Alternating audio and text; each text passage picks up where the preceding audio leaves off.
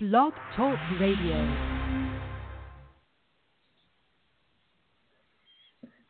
I'm here to show the world. I'm here to show the world.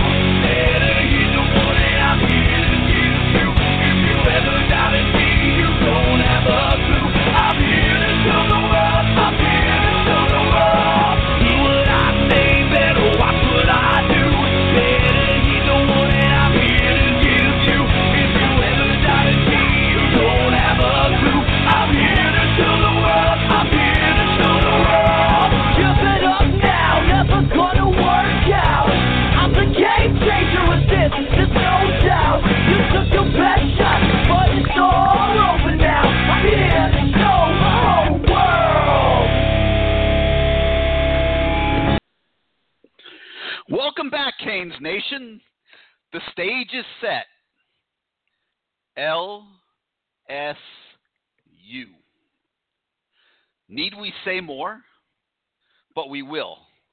Jerry's World, otherwise known as AT&T Stadium in Dallas. A hundred thousand fans, Sunday night football, and the national television audience that it brings. The simple start of a new football season. Think about it. Could there be a more perfect setting for the 2018 Miami Hurricanes to show the world just what they're all about? And just what are they all about? That's what we are here tonight to discuss as we begin a new season of Hurricane football and of Cane Sport Live, presented to you this season by Sicilian Oven Restaurants with six locations throughout South Florida. At Sicilian Oven, you will not only love the taste, you will taste the love. Hello again, everybody. I'm Gary Ferman, the publisher of Canesport.com, and it's time to talk some Miami Hurricane football. As always, this is your show, and it'll be driven by your participation. Get fired up. The call in number is 563 999 3633. That's 563 999 3633. We have 100 open phone lines, plenty of room for everybody to call in and participate. Those of you who have been with us before in past seasons, you know how it works.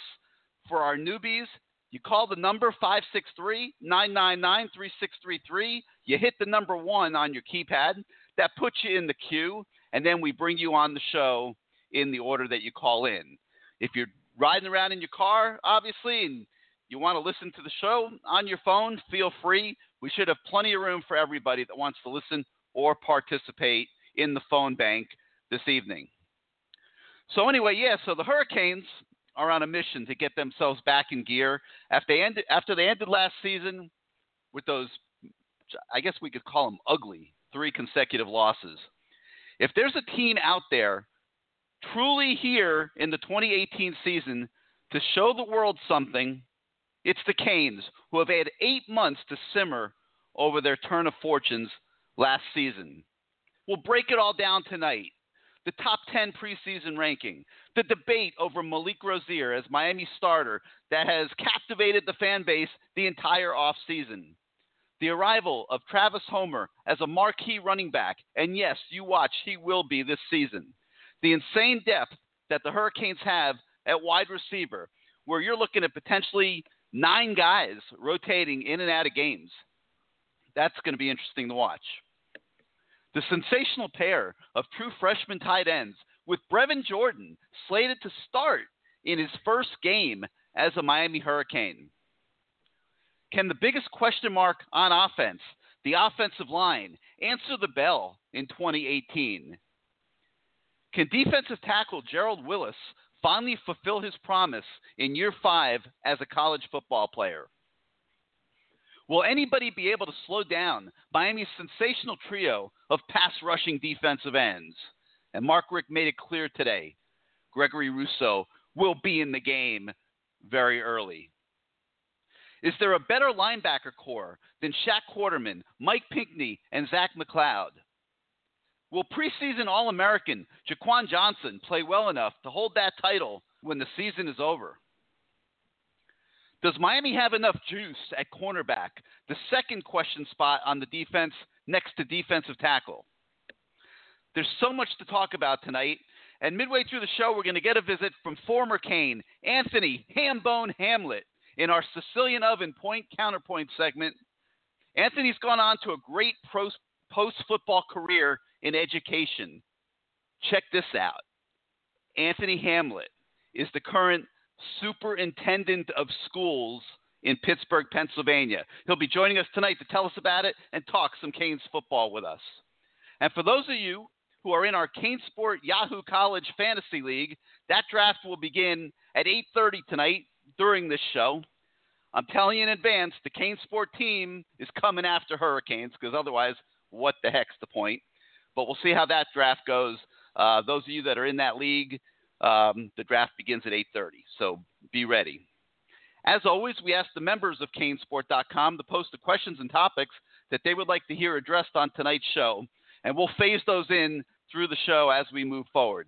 But it's been a long off season for everyone, so let's end the wait and let's get to your calls. Again, the number is 563 999 3633. That's 563 999 3633. Hit one on your keypad if you want to come on the show. Here we go. Guess who's first? Greg, welcome to a new season of CaneSport Live. How you doing this evening? Good, Gary. How you been?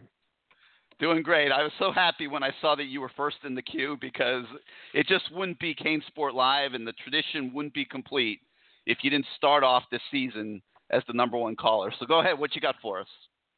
Okay. Um, Miami will be favored in every game during the regular season this year.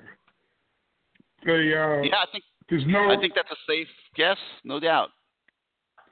Okay. I, posted on the board during the uh, summer that I think Rick made a mistake not going after Shea Patterson. With all his talent, I think that we could have competed with Clemson if we had a top flight quarterback. Do you see Malik Rosier making any strides from last year? Yeah, let, let, us talk about this for a little bit. Uh, they couldn't go after an outside quarterback with with all these young guys that have been brought into the program. Uh, you know, what kind of message would that be sending them? You, that you went out and recruited them, and before they even get a chance to compete and show what they've got, you're bringing quarterbacks in from the outside to put them on the sidelines for a year or two. Uh, you know, I, I don't I don't see where that was an option for this past year. Uh, now, going forward, obviously you've got Malik Rosier as the starter. To answer your question, far and away the best option going into the season. He's got the best command of the offense. Uh, he spent the whole offseason studying with Mark Richt, and they went over all the plays from last year, what he did right, what he did wrong. Mark Richt couldn't be happier with Malik Rosier right now, and and that's his guy, and there is no question about it. Anybody looking for a quick trigger finger on Sunday night in Dallas, forget about it. Uh, it would take obviously an unfortunate injury or just the most of you know I don't even know what word to use insane absurd turn of events for Mark Richt to pull um, Malik Rosier out of that ball game on Sunday night. So going in, don't even think about it. Malik's the quarterback now. I've been and I've said this often on the message boards at canesport.com just absolutely mystified by how anxious the fan base has been all summer to replace Malik. And I know he struggled at the end of last year and they lost those three straight games. But you're also talking about a guy that directly accounted for 31 touchdowns last season between throwing the ball and running the ball. Now, how many quarterbacks in Miami history have accounted for more than that in a single season? The answer is zero. He he set the school record, broke Vinny Testaverde's record of 30 that Vinny set in his Heisman Trophy year back in 1986. So, yeah, he he didn't play very well down the stretch, nor did it really anybody else. You got to remember that he was devoid of his best playmakers in those games as well, and the guy did, did a lot of really good things during the course of the season. And obviously, your hope is that he comes back this year and is more consistent and there's less bad plays in, in the mix. I mean, yeah, every quarterback's going to have a bad throw here or there, but um, you know, the hope is that you're going to see a really good Malik Rosier, and that's what Mark Richt is planning on. So, uh, yes, he has done well in fall camp. Uh, Mark Richt uh, told us today that he's extremely happy with Malik and what Malik's doing. Um, not that he really could say anything differently here on the eve of the season opener.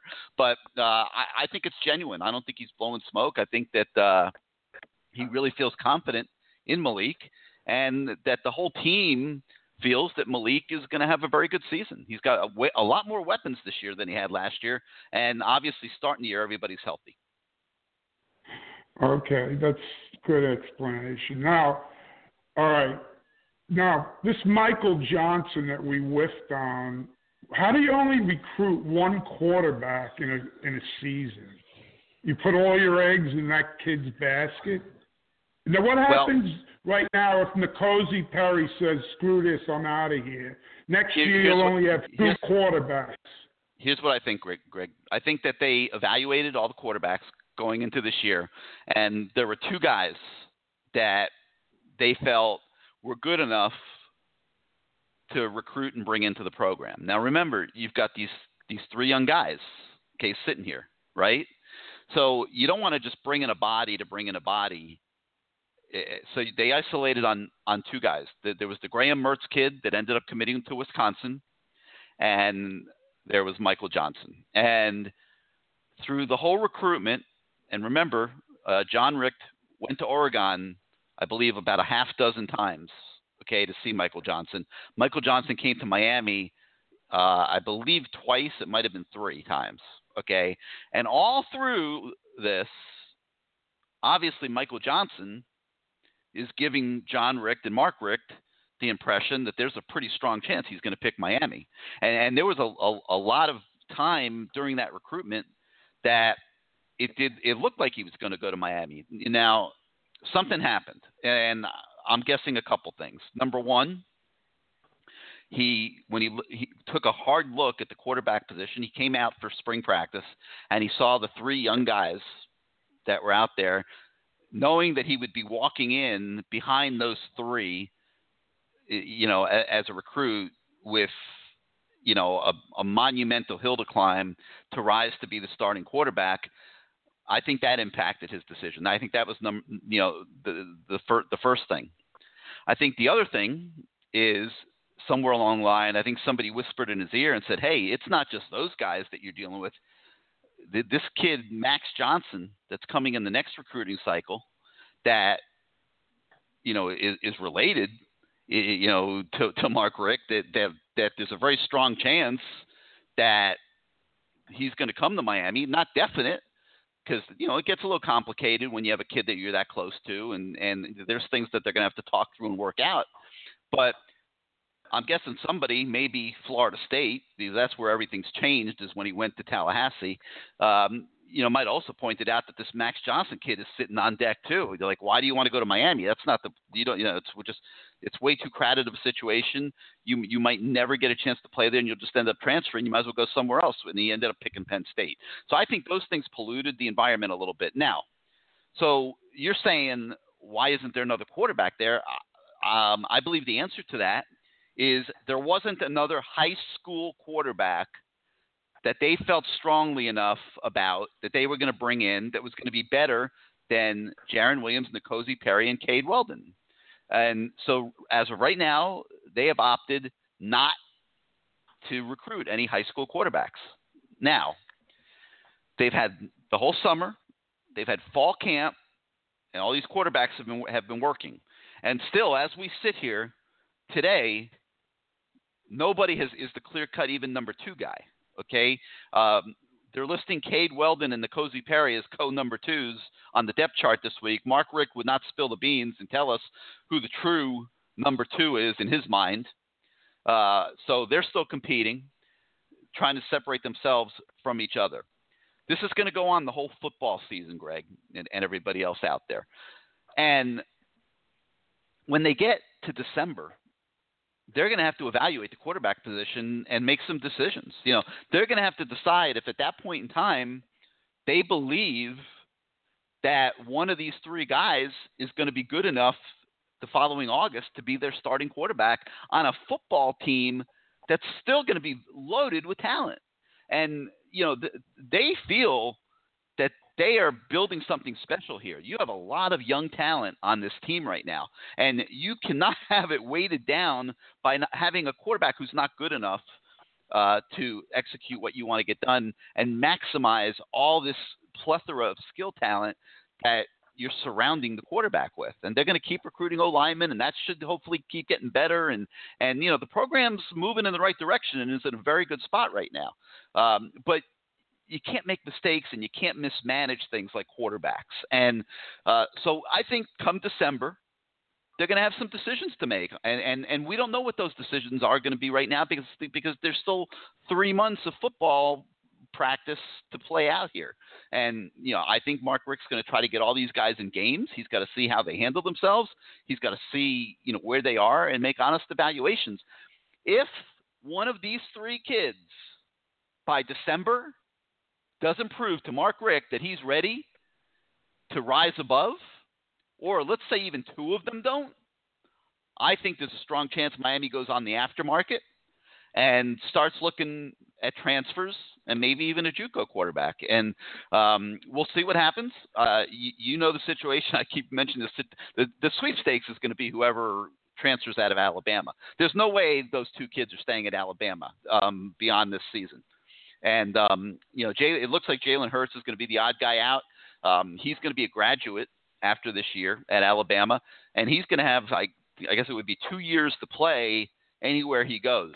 If one of these three guys doesn't rise up and claim that number two job and show that he is the heir apparent to number one, I think Miami tries to enter the Jalen Hurts sweepstakes if that plays out the way I think it will in December.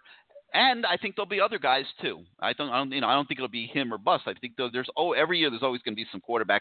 Look at LSU; their quarterback just came from Ohio State. So um, I think they have those options. I think I think with the talent that's on this roster, that Miami, if if they go into the aftermarket looking for a quarterback, would absolutely have to be one of the most appealing situations in the country. So I think we just got to watch how it plays out. That's the way I think it will. We don't know the answer yet, Greg, but um, it's going to be interesting to watch. All right, last point. Uh, what, what are you seeing on this recruiting? What about Evan Neal, Richards, McIntosh, Bogle, and those guys? Uh, I feel good about most of the guys that you just mentioned. You know, I, I think that they're going to finish very strong, but until they get commitments, they're not, you know, the kids aren't committed. And um, but it, I, I think they're doing very well with Evan Neal. I think they're doing very well with Mark Richards. I think they're doing very well with Bogle. Um, you know, who else did you mention? McIntosh. Uh, McIntosh yeah, to me is, an, is almost a definite. Um, you know, Braylon Ingram's still sitting there. Um, don't sleep on him. He's a very good player. Uh, so yeah, I mean, I, I think they're doing well with all those guys, but until they're in the fold, you know, you just you just don't obviously know for sure. All right, Gary, I'm looking for a victory this week because if we lose this game, uh, it's not looking good. We should be able to dominate. I don't see Well- LSU scoring much. I'm going to save that conversation for um, our point counterpoint with um, right. Anthony Ham- Anthony Hamlet and the, uh, the answer man Bruce Warner is also going to be joining us for that one, and uh, we're going to discuss how big of a game this is for Miami uh, in the nine o'clock hour. But uh, I agree with you. It, it, I mean, you're talking about losing potentially if if you were to lose on Sunday night four straight losses um, for for a team that you know feels as good about where it is right now as this team does and and has the, the kind of plans they have. Miami has a lot on the line sunday night probably way more than lsu and i think you are just going to see an absolutely amped up exploding hurricane team on the field on sunday. These kids are they're they're, they're jumping out of their skin uh, to be honest with you, they feel that they have so much in their arsenal this year, those, uh, yeah, and and they just can't wait to get out on the field and show it.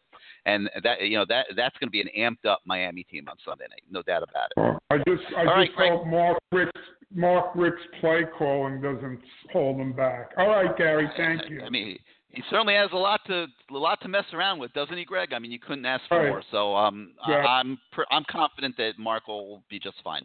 Thanks, Greg. All right, Talk to you thanks. next week. We'll talk Bye about it next week. Thanks for getting us started. All right, 563 999 3633 is the number. 563 999 3633. You hit the number one on your keypad if you want to come on the show. Let's go out to the 757. You are now live on CaneSport Live. What's up, baby boy? This is Kane Kane Kim, all the way live. Look, man, this is a new season, right? You got to come with a better amp song, man. You got to have something better, like a DMX.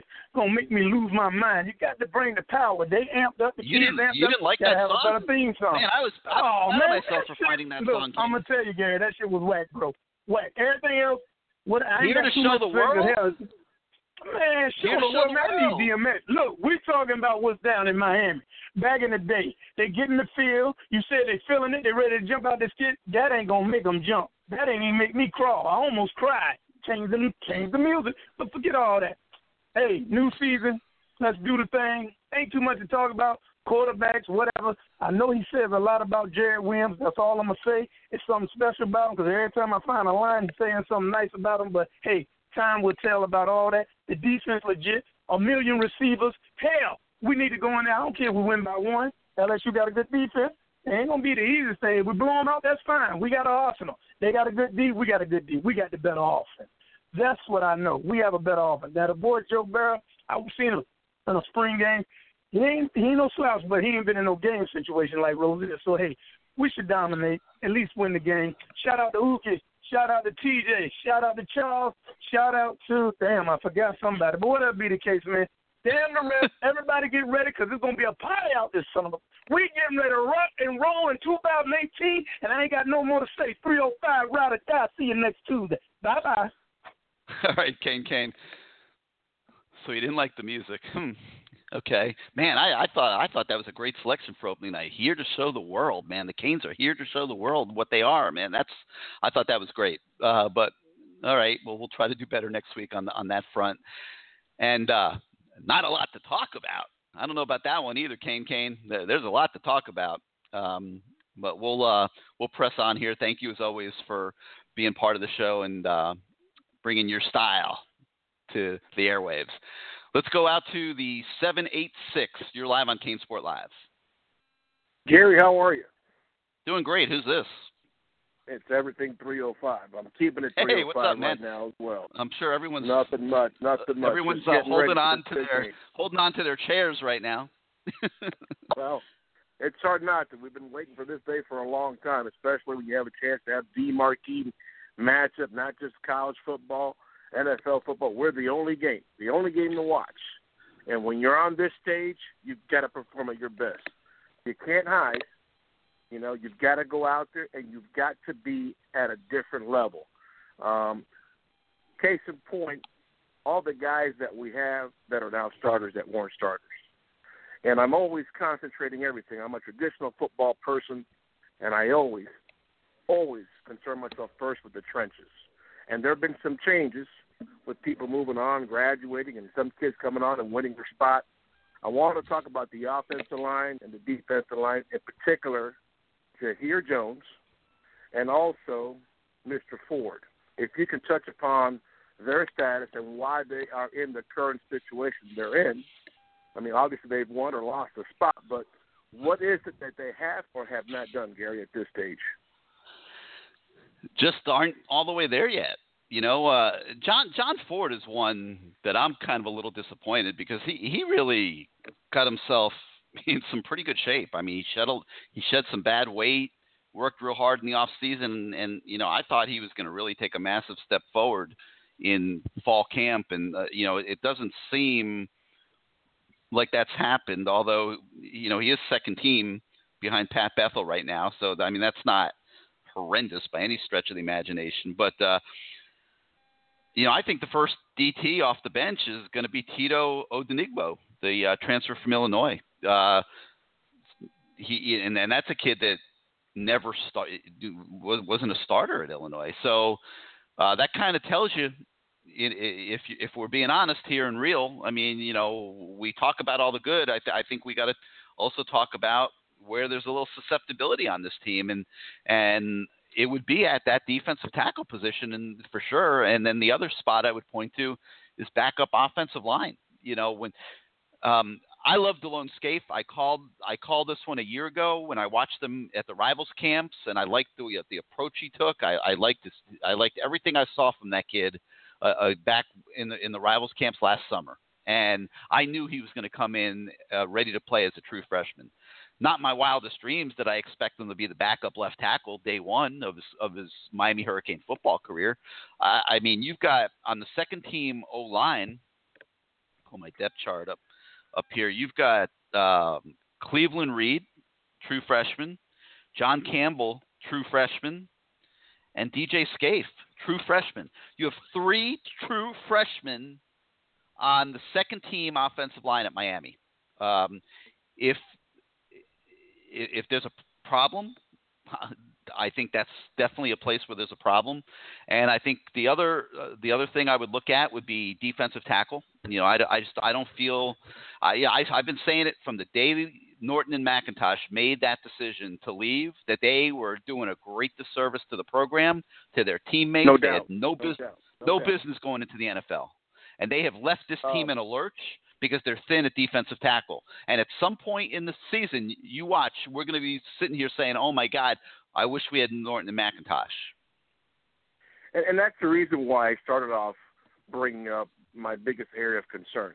Because when we look at it's game week, the game plan is already in. They're going. Everything is pretty much. It's a done deal. There's nothing new to learn today. It's it's it's Tuesday, but everything's in. And when you look at what Pittsburgh showed, I mean, football is a copycat. It's a copycat uh, type of uh, program in terms of whether it's the NFL, whether it's college, even high school. If you see someone do something and have success against a common opponent, you better bet your butt we're doing the same damn thing until they until they make something different happen. And unfortunately, what Pittsburgh showed is stuff their own, put nine in the box, and dare this kid to throw. And unfortunately, we all know that this kid is who he is. He might work hard, he might have all the ability, he might have good leadership, but when the bullets are flying, Gary, you either make plays or you don't. And more often than not, yes, he lost some weapons, and yes, that impacted that did impact things. But at the end of the day, he has been consistently inconsistent. And when you've got two recruits that you brought in, one that's this is year two for him, the other one that just got here. Well, actually, Walden's been here for two, a year and a half, two years just as well, and they haven't appeared to set themselves apart. You got to start questioning where you at, either with the personnel you have or their development. And that's one thing that I've always pointed out. When you're at this level, it's not about picking guys you can totally trust. It's about picking guys that can help you get that trophy. And I haven't seen that across the board through the selection process of him hiring coaches. And right Well- now, I can tell you, the LSU Gary is going to do one thing: the same thing Pitt did, same thing Clemson did, same thing Wisconsin did. Load the box and dare that guy to throw. And guess what? You just pointed out how on offense, our offensive line is very inexperienced, very weak, and a guy like Jahair Jones, who many thought wouldn't even be here this year. Okay, most of us didn't think he would be here because he wasn't able to pick up things. He wasn't in good shape. So that's why I asked you the question: Has he gotten better? Well, pretty much it's the same old, same old. And now at this stage, No, listen, if you lay an egg, Gary, if you lay an egg, Gary, on this stage, we're, we're three years far further back once again on having a chance to win that title. Nah, you're And that's you're, my whole point. You're over. Listen, you're you're a little over the top on on the alarmist negative side. At least going into the season, that's that you know. Uh, we don't know how it's going to play out, but I, I think you're. Well, I think you're a Gary, little. but what are you're they- a little over. The, uh, a little too close to the deep end. But let me just tell you, Jahair Jones, you mentioned. Okay, uh, is he a front line? You know, Division One Miami level starting offensive guard in a normal situation. Um, No. Very questionable. I, I mean, he's good enough to be a rotation guy. Uh, I'm not sure that he's an every down for the whole season level of offensive guard, but that's the best you have right now. And and and that's the thing. You know, y- look at look at the job they've done building the receiver position and the safety position and and the defensive end position. Like they're doing a good job building a lot of positions. Yeah, offensive line and, takes. and, and I Uh, understand wait, let me finish. and Let I me finish. Let me that. finish. Offensive line takes longer. Okay, it just does, and it sucks that it does because of of the situation that Mark Richt inherited at that position. Um, but it takes longer, and you could even point going back to Casey McDermott, his freshman year when he played a, a, a handful of snaps and blew a red shirt year that he could have used, and he would have been back this year to to just give them a, a older, more experienced experienced kid. The whole thing has been mismanaged. Mark Richt inherited it, and they're trying to build it. And they like these young kids that they have. They they they look like Division One linemen. They're big kids. They're in the weight room. They're they're they're growing. They're learning. They're just not ready to go out there and pick up every blitz that Ed Orgeron's going to throw at them No, on Sunday night. no doubt that that uh, Coach Banda over there is going is to throw at them. And, and I'm, I'm going to say another thing with not regard Banda. to I'm talking about Orgeron. I mean, not Banda. Or no, Orgeron. I'm talking about his, his defensive coordinator for Wisconsin. I forget his name. oh, I was Aranda. part- Yeah, yeah, yeah. Aranda. I'm sorry. So with that But their in mind, team. Orgeron's a long time defensive you- coach. you might have the best skilled guys. You could have ten of them, but if you can't get them the ball, they can't make they can't make plays, and that's my Yeah. biggest concern going into this. Now I'm hoping, as every true diehard game fan is out there, that I am, that we go in, we play our best ball, we kick their ass. I'm hoping that we dominate the trenches. I'm hoping that that's going to happen.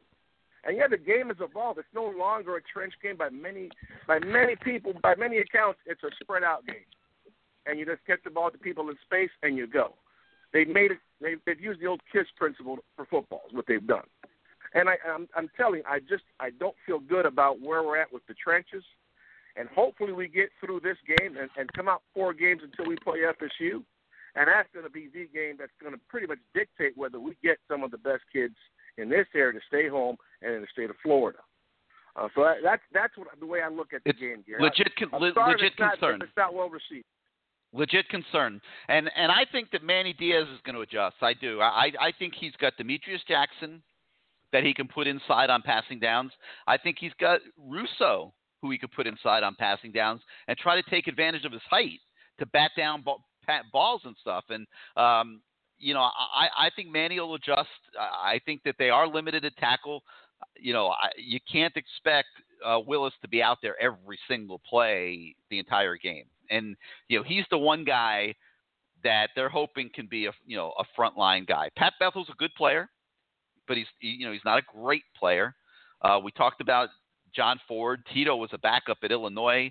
Um, they're hoping Nesta Silvera, uh, you know, will obviously come on strong in his, in his freshman year and, and and do some good things. But you can't expect him to go out there for 40 plays a game either. So um, it'll be interesting, and I think they're going to have to you know do some different things schematically to make up for the fact that they don't have dominant tackles. But your concern is very legit. That you know they're, they're not at, in the interior trenches. They're not where they need to be to compete with Clemson, Alabama, Ohio State. Are they good enough to compete with everybody else in the ACC? Without a doubt, and they will be favored to win I believe, every game they play this year. Well, I hope I hope that's the case, and I hope it, it totally comes together for us. There's no doubt. Unless Malik, unless last thing I want to talk. Last thing I want to talk about recruiting wise. Right now, you mentioned earlier. Greg mentioned, uh, I guess, a couple of the guys, Neal Bogle, a couple other guys. You, you had some info on, and you, you guys do a fantastic job of of keeping us updated. But one thing that I'm, I'm concerned about more than anything is where are we exactly with Neal in terms of us being the favorite, like some of the the, the moderators on, on Rivals have pointed out. Where are we exactly with him, Gary? If you had to put your money where your mouth is, where would you put your money right now with, with regards to Neal? they're they're working it as hard as you can humanly work a, a, rec- a recruiting situation. I you know to me the only problem is that he's in Tampa, you know, and he, he can't come to campus every week. He can't he can't visit as much as the as the South Florida kids do, and um, that makes recruiting him a little a little bit more difficult, but I think they're doing very well there. Obviously, the kid can go anywhere he wants. You, you've got schools like Alabama in the equation, and um, I mean that kid literally can go anywhere he wants. So you've got everybody in the equation, and we just got to see how it how it finishes. I mean, they're they're they're they're in there battling as hard as you can. You know, you you can't recruit a kid any harder than they're recruiting Evan Neal. They need that kid badly. I mean, they need a guy to, who can come in and be the starting left tackle for the next three years, and uh, he's that type of player. But what what he is to us on offense, the freak is to us on defense and special teams. Where are we with that? Because at the end of the day, he is, and every year I tell you the same thing. What local kid is the most important recruit? In my opinion, he's the most important recruit. Yeah, I mean that one's complicated. It's. It's complicated for the reasons I think you already know, and but they're No they're hanging in there. I mean, and it, you know everything we hear is they're they're right there. It's, it's Miami or Georgia, and you know I can't tell you what he's going to do. I mean, if you if you look at the racing forum, we know what kids in this situation usually do. But Mhm. and then you know you're you, you know I, I know what your reaction is going to be to that, but you know it, it, there, there's it, it is what it is, and you know I I think that they have a cha- a decent chance, but I certainly am not going to predict that he's going to Miami.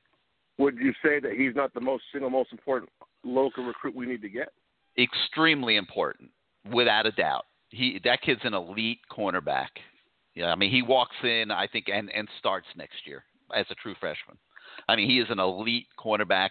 They don't have another guy on the roster right now at that position that's better than that kid. So yeah, he's extremely important. In- but you know, including Michael Jackson, including Michael Jackson.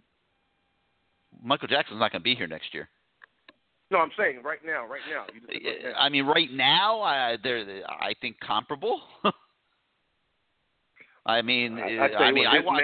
I mean, I'm watching. Tyrique against high school kids and not college receivers, but I, I mean, he locks down just about everybody he, he goes up against. I haven't seen that kid get beat too many times in all the camps and stuff where I've watched him. Uh, I mean, he he just has that it factor. I mean, I I, I really like him. I think he's going to be a great college football player. I think he, like you said, he's the most important recruit on the board. And I've I've said they got to find somehow some way to win that one, but I understand what they're up against, so we'll see. You know what, Gary? At the end of the day, if you ain't cheating, you ain't trying. You have a good one, my friend. All right, man. Hey, uh, great, great call by the way. And you didn't mention uh, your favorite coach's name one time, and I, I give you a ton of credit for that because you're way over the top on that. And you've been, you've kept it under control lately, and we thank you very much for that one. All right, guys. Let me take a moment here to tell you about one of the best and rapidly expanding dining concepts in South Florida, and that is Sicilian Oven. I don't have to tell you that there's hundreds of places around town where you can go eat pizza. But there is no place quite like Sicilian Oven, which has six locations throughout South Florida. I was driving around Plantation the other day and was feeling really hungry, so I stopped into Sicilian Oven's Plantation location and I had one of their pizza lunch specials. And man, was it good! The food was so good, I took an extra pie home for dinner. At Sicilian Oven, they offer a new way of dining. Their philosophy is based on the best ingredients and flavor combinations mixed into a carefully designed menu. Many of these recipes have been handed down from generations through the DeSalvo and Garavuso families. It begins with classic pizzas with traditional toppings and expands to gourmet and select pizza combinations that are far removed from what you're going to find at the nearest corner. Believe me, it's not Domino's. You love wings. Sicilian Oven's wood fired wings are marinated for 24 hours in Italian herbs and spices and served with caramelized onions. Sicilian Oven also offers a wide array of specialty dishes from eggplant caponata and parmigiana to mussels mario and fire roasted shrimp palermo. They have soups and sandwiches and salads and pasta dishes. No matter your taste, you'll find something great at Sicilian Oven with six locations throughout South Florida. On your way or leaving Hard Rock Stadium this season, visit the Plantation location like I do. It's at the Fountains Complex off University Drive, or the Aventura location at 205th and Biscayne. If you need a place to eat great food and watch a road game, there are other locations in Lighthouse Point, Coral Springs on Sample Road, and 101st, and also in Boca Raton. And their new location on Oakland Park Boulevard, just west of Bayview in Fort Lauderdale, has a full liquor bar. So get on over to your nearest Sicilian Oven restaurant and get ready to experience the next level in casual Italian, Italian dining like I did recently when I was introduced to Sicilian Oven by the answer man, Bruce Warner. You can visit SicilianOven.com to find the nearest location to you. It's Sicilian Oven and SicilianOven.com. You will not only love the taste, you will taste the love. And I mean everything I just said there. They have great food, and uh, you will not be sorry if you haven't checked it out yet. If you go to Sicilian Oven and uh, try them for lunch or dinner, really good stuff. All right, let's get back to your calls. The number 563 999 3633. 563 999 3633 is the number. You hit one on your keypad if you want to come on the show. Let's go out to the 678 now. You are live on CaneSport Live. Hey Gary, what's going on? Doing good. Who's this? Oh, oh this is Junkie. Canes Junkie. What's, hey, what's up, Junkie? How you been, man? Good man, summer? Good. Oh yeah, oh yeah, still good, still good.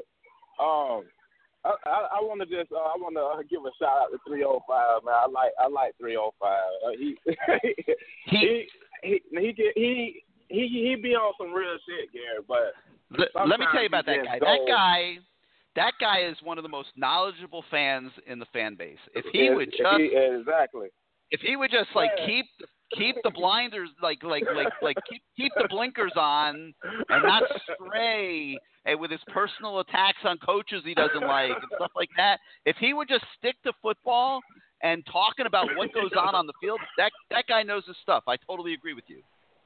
Oh yeah. Um, real quick, Gary. Um, we I, I don't think that the issue that you know with the O line and D line are really issues. With, with one being, most of the times you want DPs like juniors and seniors, and for John Ford to not you know be in front of Pat Delta, it's not a really a knock on Ford. Like Ford was a red shirt freshman or a true sophomore, when Delta is a is a junior right now, and the transfer is what a fifth year guy. So you asking, you know, a, a two year guy. He was a what three star recruit, maybe four on some on some sites, but that's that's almost what you want. So now when when we asking for him to be the man, he he's a junior, and, and that's the same way with the O line. Um, we have Yep, you're right. guys like Jones. Like with Jones, I feel great. Like that, I don't feel great because you know if it was someone like you know when you have seniors and red shirt seniors, uh, red shirt juniors who starting and you're not asking young inexperienced to try to be you know we asking them to come in and sub, give a spare, and then get out and let the seniors and the upperclassmen come back into the game. Like that's a that's a good situation to be in, and I feel like with you know with our O line and our D line, that's the situation we're in where now we can expect juniors to come in and start playing and dominating like you Warren Sapp, Cortez. When they're juniors, now you expect now if John Ford was a junior right now, we could be disappointed in him. But Belter's a junior. So we I would have been more disappointed in Belter not being, you know, in that spot than John Ford jumping him and then Nesta uh jumping him again and we like, damn, what Belter doing? You you're about to be a senior next year, you know? So with with the D line, I don't feel that bad about it. Um, Willis, Willis, I, I see Willis having a, a first round, second, early second round type of year. I mean, barring injury, just flashes, just our potential, just off what we know he can do, and with our schedule, like, that's another thing that we have to look at. Like when we talking about Malik, we don't like. In my opinion, Malik is going to be the MVP this year, and this for a number of reasons. Like last year when Malik came into the situation, he didn't really know if he was going to be the starter.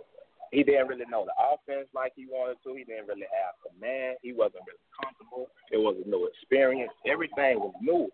And not only did he run, like our schedule was considered a gauntlet when we had the stretch with the Notre Dame and the VTech back to back. A lot of people picked us to go one and one. Not only did we win, we dominated both games. And Malik was was the MVP, in my opinion, at all the biggest games we played this year. With the Notre Dame, with the VTech, with the Florida State, down on the road, we're down on the road with less than a minute, and he pumped the crowd up. Brad Kaaya, when when we was down in Miami, when Kaaya threw the pick to Jalen Ramsey, he was out there looking like, oh my god, like he didn't have that right. That that's what you call it factor with Malik. He was just in a new situation, but he still had like, yeah, we about to do this on the road. Like with that, that you can't teach that. The the Yep. mechanics, the, you know, hitting receivers when your best receiver is out, when you really got Jeff Thomas was our only speed late in the season. So it's easy to walk up and press and say, yeah, beat us with a true freshman, beat us with Barrios, who we can cover up and slow wide receivers. Now you talking about when we come off the bench, we're bringing guys like Mark Pope, who was easily the best wide receiver in South Florida when Jerry Jeudy came out, or mm-hmm. arguably. I want to say easily, but arguably when Jerry Jeudy came out, now you bring him off the bench. If teams come up to the line and try to play us man to man, Gary, you talking about forty points, fifty points, because you have to look at our schedule. Who's going to come up and match and impress us? LSU and maybe Florida State and VTech. You think Toledo is going to come up and press? You think everybody else who we play, Georgia Tech, like those teams are going to I, get. don't sleep on don't sleep on that game at your wait. Don't sleep on Georgia Tech on the road. they they they took you to the last play last to- year. Don't sleep on Georgia Tech on the road. And I'm going to tell you another one not to sleep on. Don't sleep on Boston College on the road either. that's going to be a tough game. But the thing is, when you when we play Boston College, the thing that's going to separate us every time is is speed. Boston College is fast. I mean, Yeah. they're a good sound defense, but when they play you- speed, like we like the speed just- that just we remember- here, Just wait, time out. Just remember what some of those great Miami teams went through traveling to Boston College that had just as much or more speed as this team. Okay, then that is a Johnson- that's a tough place to play.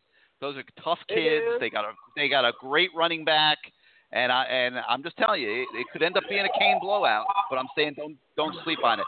Hey, I, hey, let me call a timeout here for a minute. I gotta I gotta run a few laps around the studio and do some jumping jacks because we're having this fantasy draft, and let me tell you who Gary's Kane Sport team has landed here. man, better, okay, I got. Ahmmon Richards, baby. I got Ahmmon Richards. I've got the Canes turnover chain defense. And I got your favorite player also here in the early stages of the draft, Malik Rosier. Exactly. So I'm fired up for fantasy, college fantasy football. How awesome is that? We've never had college fantasy football before. And um, the the uh, the engineers at, at Yahoo spent a whole off season developing this game. I think it's awesome. But anyway, go ahead. All right. Um. So yeah, with, with our season, Gary, I don't see teams going to be able to just match us physically. The talent that we have, I don't think. I think you're going to have to game plan to. You're not going to be able to come up and challenge. That's one. If if, if our wide receivers stay healthy, and with with a tight end like Brevin, who's almost like he'll be in the same mold as a Njoku uh, in types of playmaking ability. All right, wait a minute. Wait, whoa, whoa, whoa. terms Hey, I know this is all about optimism, but you're comparing already a true freshman No, who has yet to play it No, down no. to David Njoku? no, Gary. Listen to what I'm saying. I'm saying in terms of the game that they play, the style of play. Like Njoku was a, what a sophomore when he broke out and had that breakout season. Well, he went to the NFL as a redshirt sophomore. So what I'm saying is the the, the ability to make plays in, in terms of like Chris Yeah, Herndon. he, he, Brevin's gonna have a good career, no doubt, no doubt. Right, he, he he's going to be a threat, someone that you have to actually like account for. Whereas Chris Chris Herndon was almost somebody that you know you scheme with, and he'll hit you uh, play here or there. But Brevin is going to be someone that you have to say, okay, we have to account for Brevin when he's on the field, or he's going to hurt you in terms of that kind of not not you know not putting him on the same page with Njoku, but being able to have a playmaker at that at that at that spot that you know, okay, he's not just going to block, he's going to get in the play he's going to go when we go play action. He's going to be able to be effective. He's going to be able to hurt you downfield in terms of that. So he's going to open up our playbook even more, more so now that we can run four running backs at you. The play action is going to be like beautiful now because we have a tight end who actually is going to make you have to play instead of just okay, I'm looking for Ahmad, I can double over the top, or I'm looking for Jeff, I can try to double over the top. If you do that, then we can still hurt you, even when we go power, you know, pro set. And that's I just feel like now we at the point where last year we had to run the full list of the schedule. And we always keep talking about last year. First of all, we ran the whole schedule because of Hurricane Irma. Then we had a whole lot of new people playing for the first time in, in, in big situations that they wasn't used to. Travis Homer, before the season started, was a four string running back that was just tossed into action because of Mark Walton. Um, and then he ended up still almost at a thousand. DJ had to come over from uh, Dallas had to come over from wide receiver. So coming into camp, it's like we had a whole season of development and players getting better in the position that they're going to play, and they stay injury free. Cager was coming back from an injury last year. Chalk was coming back from they.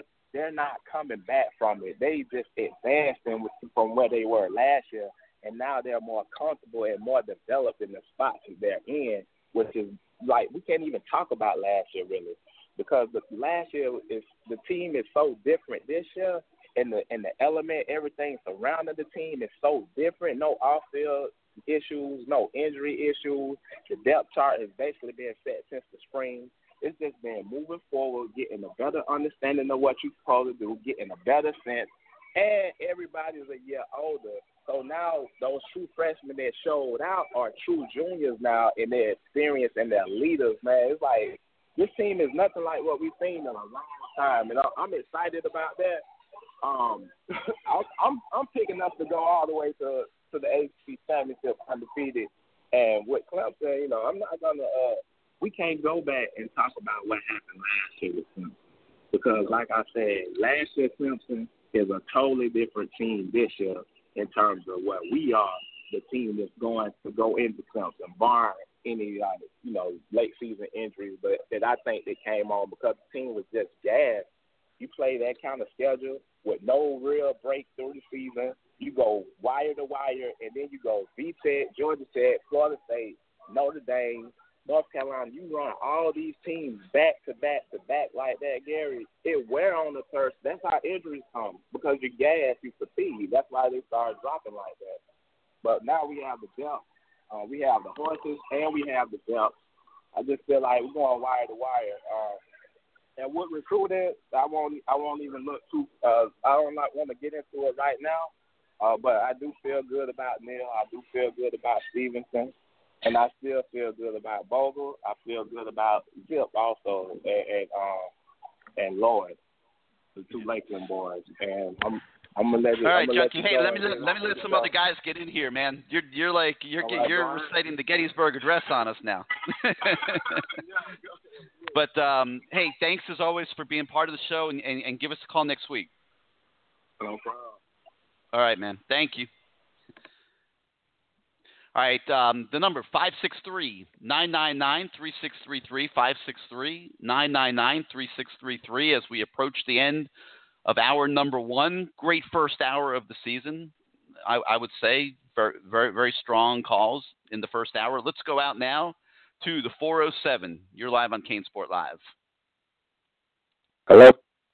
That's you. Hello. Who's this? hello, This is Earl from Orlando. Who? What's your name? Yeah. Earl, Earl from Orlando. Oh, hey, Earl. How you been, man? Did you have a good summer? Yes, sir. Yes, sir. Real good summer. Real good summer. I'm happy about what I what I'm hearing about the team. Um, I think we're gonna do real good this year. Um, I you know, it, it's it's okay for fans or whatnot to be a little pessimistic, I guess. Especially, um, I think it's everything three hundred five. he seems to always be negative, in my opinion. That's that's how I view him. He's negative. Um, yeah, but you know what? I he's just- come I- around the league. You know, he's toned it down the last few weeks, and he brought it. I thought he brought it tonight. I mean, the guy knows football, and he's a knowledgeable dude. If he he just needs to like lose the agendas, man. It's it's like you know, exactly. but but man, when Exactly. he stays, like I said a minute ago, when he stays focused on football, he knows what he's talking about. Yeah. Um, I just have a couple things to talk about. I think um, a couple people have brought it up a little bit for the most part. Um, I think we have to.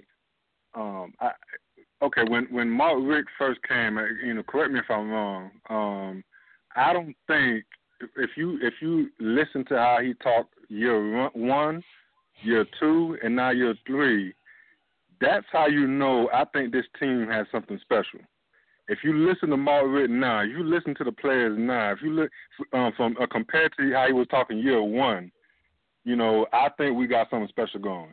Now, all their Hey, they love they love this team, Earl. Earl, they love they love this Yeah. team. They feel I mean the team feels good about itself. Uh, they've had a great training camp. They had a great summer. Uh, the chemistry is as good as you could want. Nobody's gotten in trouble. I mean, Exactly. it's it, it's you know even kids that got in trouble in the past are walking straight lines and doing what they're A supposed to line. do you know, kids that maybe had you know tr- troubled times in high school, things like that. They're walking the straight line. Everyone is is on the same page, moving in the same direction, and they're going into a season as well as you could possibly want to go into a season. Exactly. Now, I'm a, I'm a, I'm a, I'm gonna bring this up, and I'm not trying to compare us to Alabama by no means. I don't think we um No. uh, we. I don't think we're on the same pedestal as them. However, what I was gonna say is when I because I watched uh, one of their episodes of that whatever um series they got going on on ESPN or whatever channel that's on, um, and you could see like sometimes I think as fans we think um our team a team has to be perfect.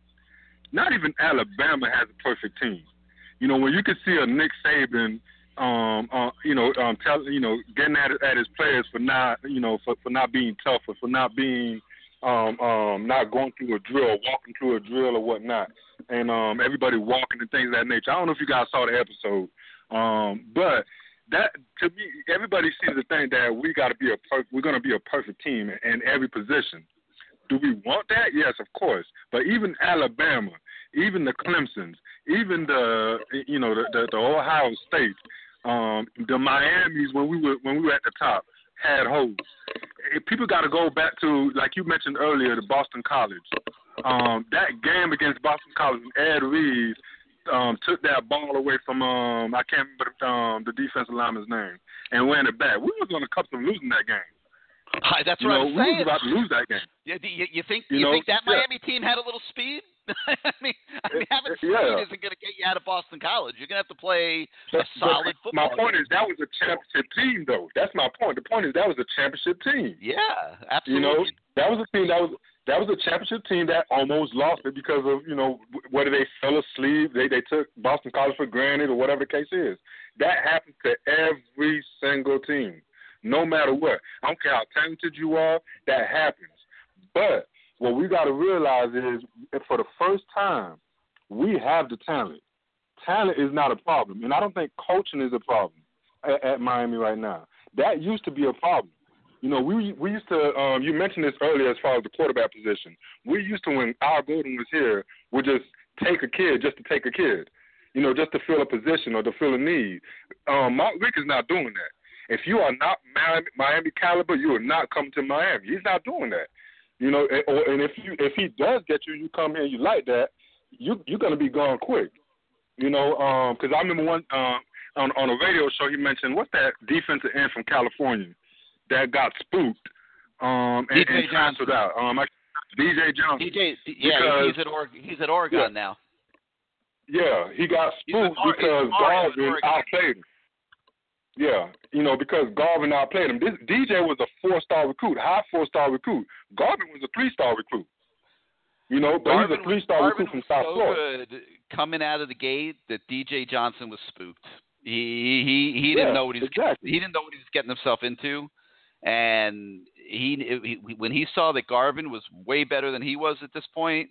I think he got spooked a little bit, and I think that increased Exactly. his homesickness and, and, and everything. And um, I think he did the right thing for himself and for Miami. Uh, you know, I think they would have ended up trying to make him a defensive tackle here, and I don't know how Yeah. that would have gone. Um, he can go to Oregon. He can play in. The, they're going to let him play in space up there, and I think in, in in that style of football, he can have a good career there. So yeah, it worked out best. and, and, and, it, and it's not going to prepare him for the NFL. He may still get drafted. He may still get to the NFL, but playing like that is not going to prepare him for the NFL.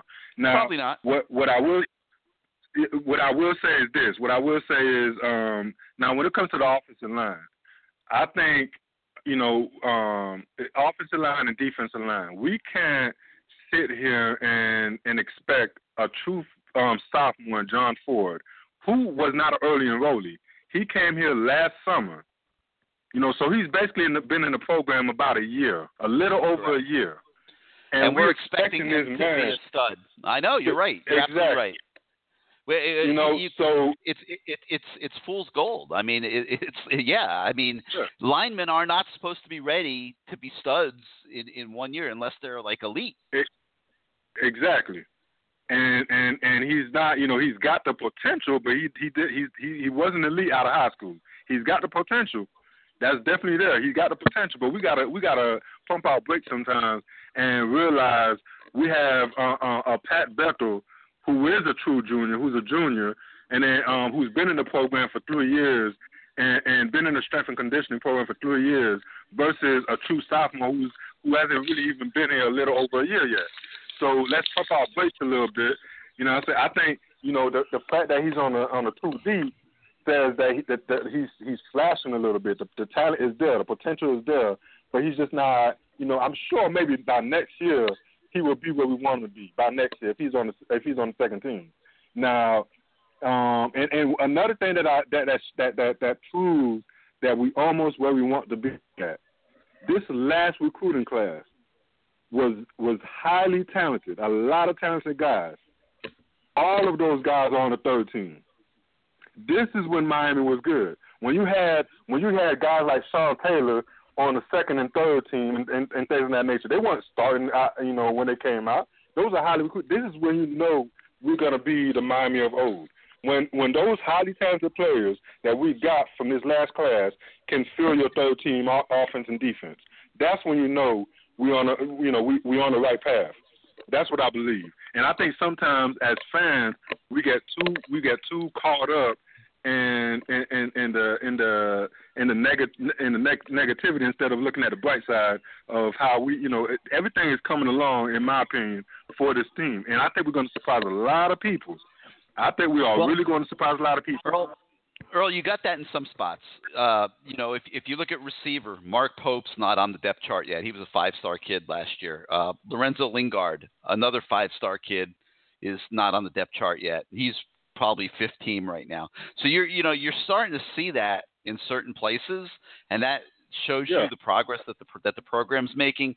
But where you're not seeing it is up front, and that's the difference between Miami right now and the Alabamas of the world.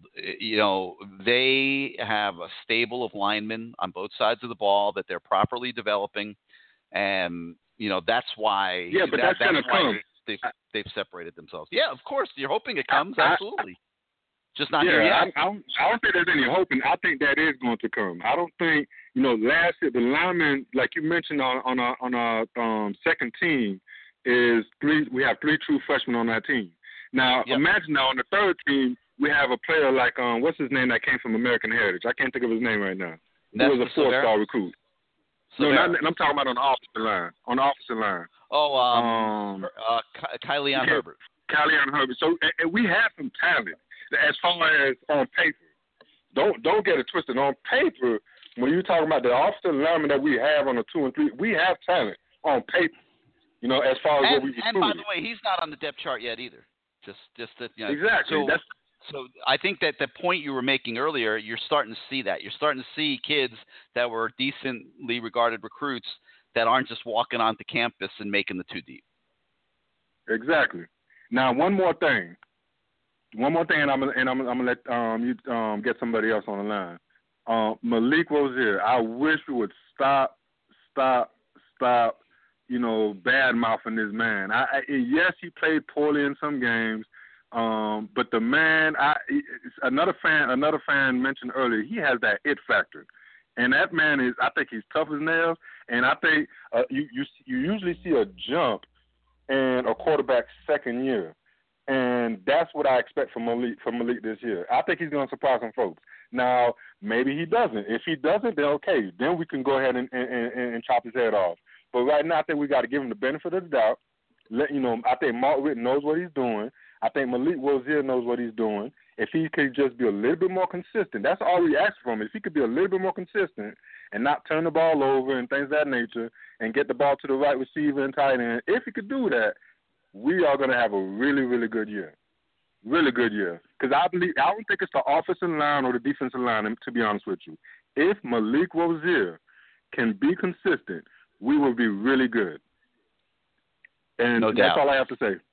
All right, Earl. Hey, great, uh, great talking to you again. I'm uh, glad. Thank you for being part of the show, and uh, give us a call next week. We'll talk about the game. All right, no problem. All right, 563 999 3633. 563 999 3633. You hit the number one on your keypad if you want to come on the show. Let's go out now to the 941. You're live on CaneSport Live. Hi, Gary. It's Meister Kane from Port Charlotte. Mikester, how are you, buddy? Hey, very I good. all, How you doing? I missed all you guys all summer. I, I- you know, I, I, Yeah, missed you too. my, my Gosh, Tuesday nights haven't been the same. Uh, neither of mine. been practicing with my band, so but we got the night off, so here I am. So anyway, here's what I got for you. Um, couple questions for you. In your opinion, backup quarterback, who do you think is the better of the two, N'Kosi Perry or Cade Weldon? I mean, raw talent, N'Kosi, but there's more to playing quarterback than than than raw talent. I I think right now N'Kosi's the number two. I I mean he's been lining up number two the whole fall. Um, but I think Cade Weldon has had a great fall camp, and he's um, he's pushing them. And uh, Jarren Williams might have more talent than both of them, but uh, as a as a passer, but he's still learning. You know, he's, he's a true freshman. He, he's still learning what to do in the playbook, and he's not he's not close right now to competing to be the guy. I mean, I think he will be by spring practice, but uh, you know, so right now he's Right. behind those those two. I think you, you're going to see Cade Weldon and N'Kosi start the season here as kind of like co number twos, and uh, obviously Mark Richt will know in his mind who he's going to put in the game first, but he didn't want to talk about it today. Right, right. Gotcha, gotcha. Uh, number two, how do you think the offensive line is holding up? I've been in the dark, out of the loop, so Well, they only lost one guy to injury, and that's uh, George Brown, who you know would have been a second team tackle. Uh, you, you, they're holding up. I mean, you got three freshmen on the second team. I, I mean, that's not a great thing. I'm not going to sugarcoat that. Um, they're happy with the way the first team's been doing in practice. Uh, Hayden Hayden Mahoney coming into fall camp was the one guy earmarked as a starter going in that that I think the coaches had doubts about. Like they they really didn't know if if if Hayden could hold up as a starter, and I think that they were thinking with Boulware coming in as, as a transfer that he would push Hayden up to be the starter, and and they were open minded about it. Let's put it that way. Hayden's had a good fall Uh-huh. camp, and he and he's earned the trust of the coaches. They feel good about him now, so he'll be out there um, with the first team line. Uh, Jahair Jones, same thing, had a great, you know, I'm not, maybe I shouldn't use the word great, but he had a very good spring, uh, earned the trust and, and confidence of the coaches. So combined with, you know, Gauthier, who should be one of the better centers in the country this year, and, um, you know, Navaughn, who's just an absolute, wait till you see this kid. I mean, he's lost weight, he's muscled up. I mean, he, he looks like what you would want uh, your Miami offensive line to look like. Um, and and Tyree is very confident about his adjustment to left tackle, so they they feel pretty good about what's going on up there. But I'm not going to sit here and tell you it's the position of strength on the football team. I think we all know that that's you know one area on offense where they're challenged a little bit. and uh, we'll see what happens. Hopefully, they stay healthy the whole year, and they can play predominantly with those five guys and work the freshmen in when they get a chance to get some experience. Um, but you know, hopefully, it, it, it'll work out okay. Oh, cool, cool. Oh, by the way, I like the music. I had no trouble with it. I liked it. So, I mean, your your intro there. Yeah, well, he- here to show the world. Like, well, what better what better song is there there for opening night with what's going on right now? Right, exactly. That's cool. Oh, uh, and in your opinion, how far away do you think this team is from playoff contention, like ACC champs, uh, national champs, recruiting wise? I think it's very close. I, I, I think if they have the kind of season this year that I think they can have, I think it'll springboard them to the next level uh, recruiting. They're off to a great start in 2020. 2019, you know, they're like two thirds of the way done. I think they're going to finish strong in, in, this year. Um, will it be as good as the stop 2018 class? I don't know, but you know, we'll see. But um, I think you know they'll have an okay recruiting class this year, and I think they're they're positioned to do really really well in 2020. And uh, if they win this year, like like a lot of us think they will, I, I think that'll springboard them. You think they'll finish in the top 10 in 2019 for recruiting wise? Yeah, I do. I, I, I yeah, I think they'll close strong. Okay, cool, cool. All right. Well, great, Gary. Well, listen, I'm going to let you go. Uh, let some other guys get on the line here. You know, a lot of fans have been really, really excited and uh, really just babbling on it. I got to put my daughter to bed, so I'll talk to you next week. All right. You take All right, care man. Hey, after thank- the game, and uh, Thank you as always for, for being part of the show. Let's go out to the 240. You're live on CaneSport Live. What's up, Gary? This is D Black. Hey, what's up, D Black? What you got for us? Good to hear your voice Uh, again. Not much, man. Hey, same man, same. How was your summer? It was great. No beefs. How about you? Uh, it was cool. It was really cool. It was it was productive, like you know, beef. You know. Um. You live in Texas, Uh, don't you?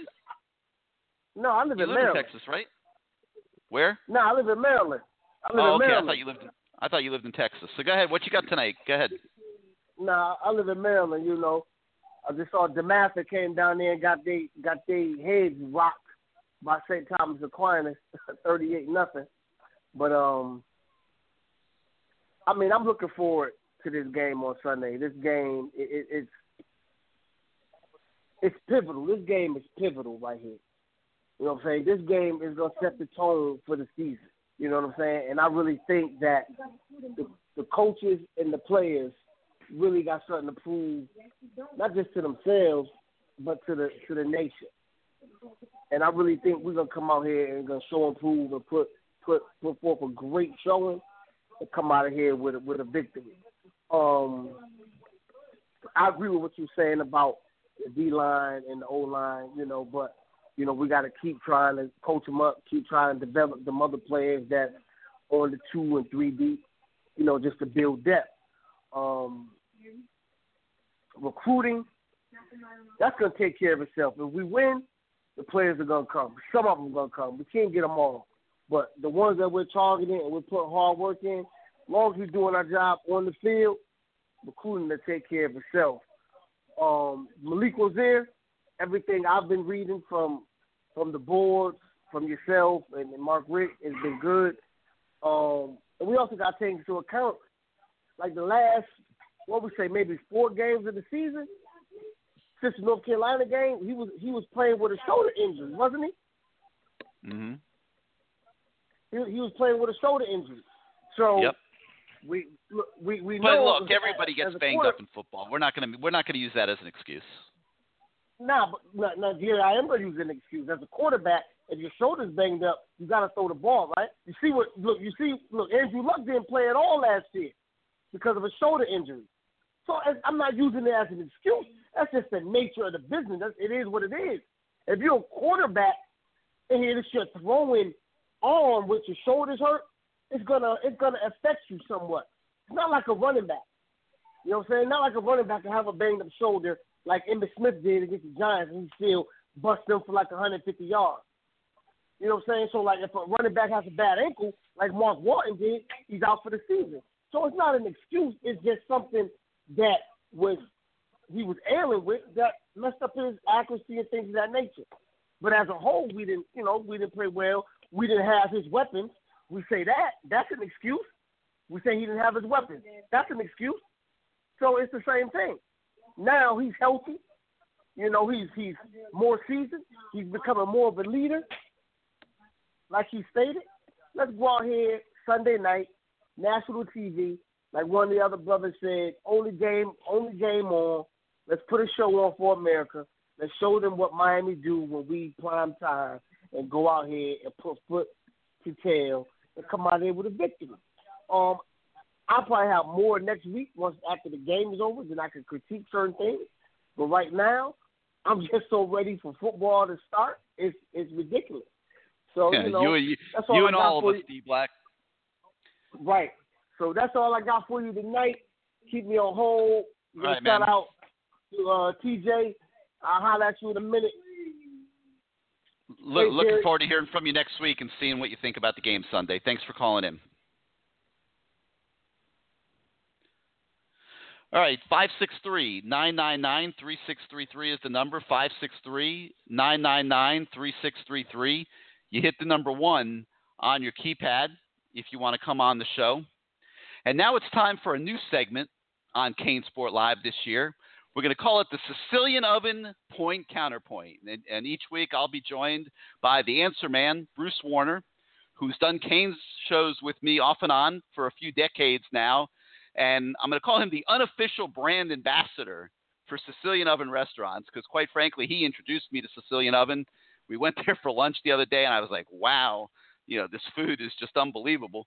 And by the time I left the restaurant, Sicilian Oven was sponsoring CaneSport Live this year. And, um, you know, we th- thank Ralph DeSalvo for that. And um, really, I mean, I'm, I'm, I, I wouldn't e- even think about having them as a presenting sponsor of the show if I didn't feel so passionately about the food that they're putting out. And I, I really mean it when I say it's spectacular. But um, Bruce Warner, when his wife can't find them at home, she knows to go look for them at Sicilian Oven, and um, she'll always find them sitting there eating chicken parm or shrimp over pasta.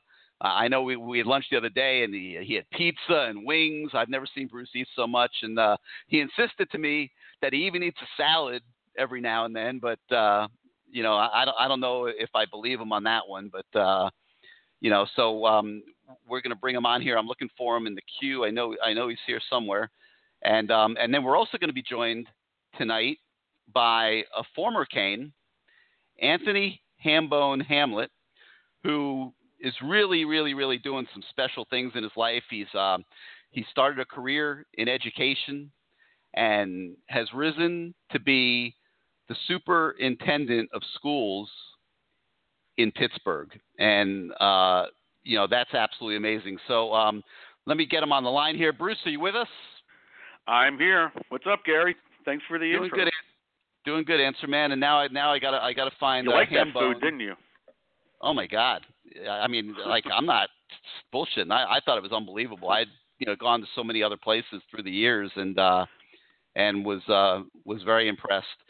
So uh, I'll keep on the lookout for Anthony. I don't I don't see him in the queue yet, but He um, said he says he's on. Maybe he has to press one.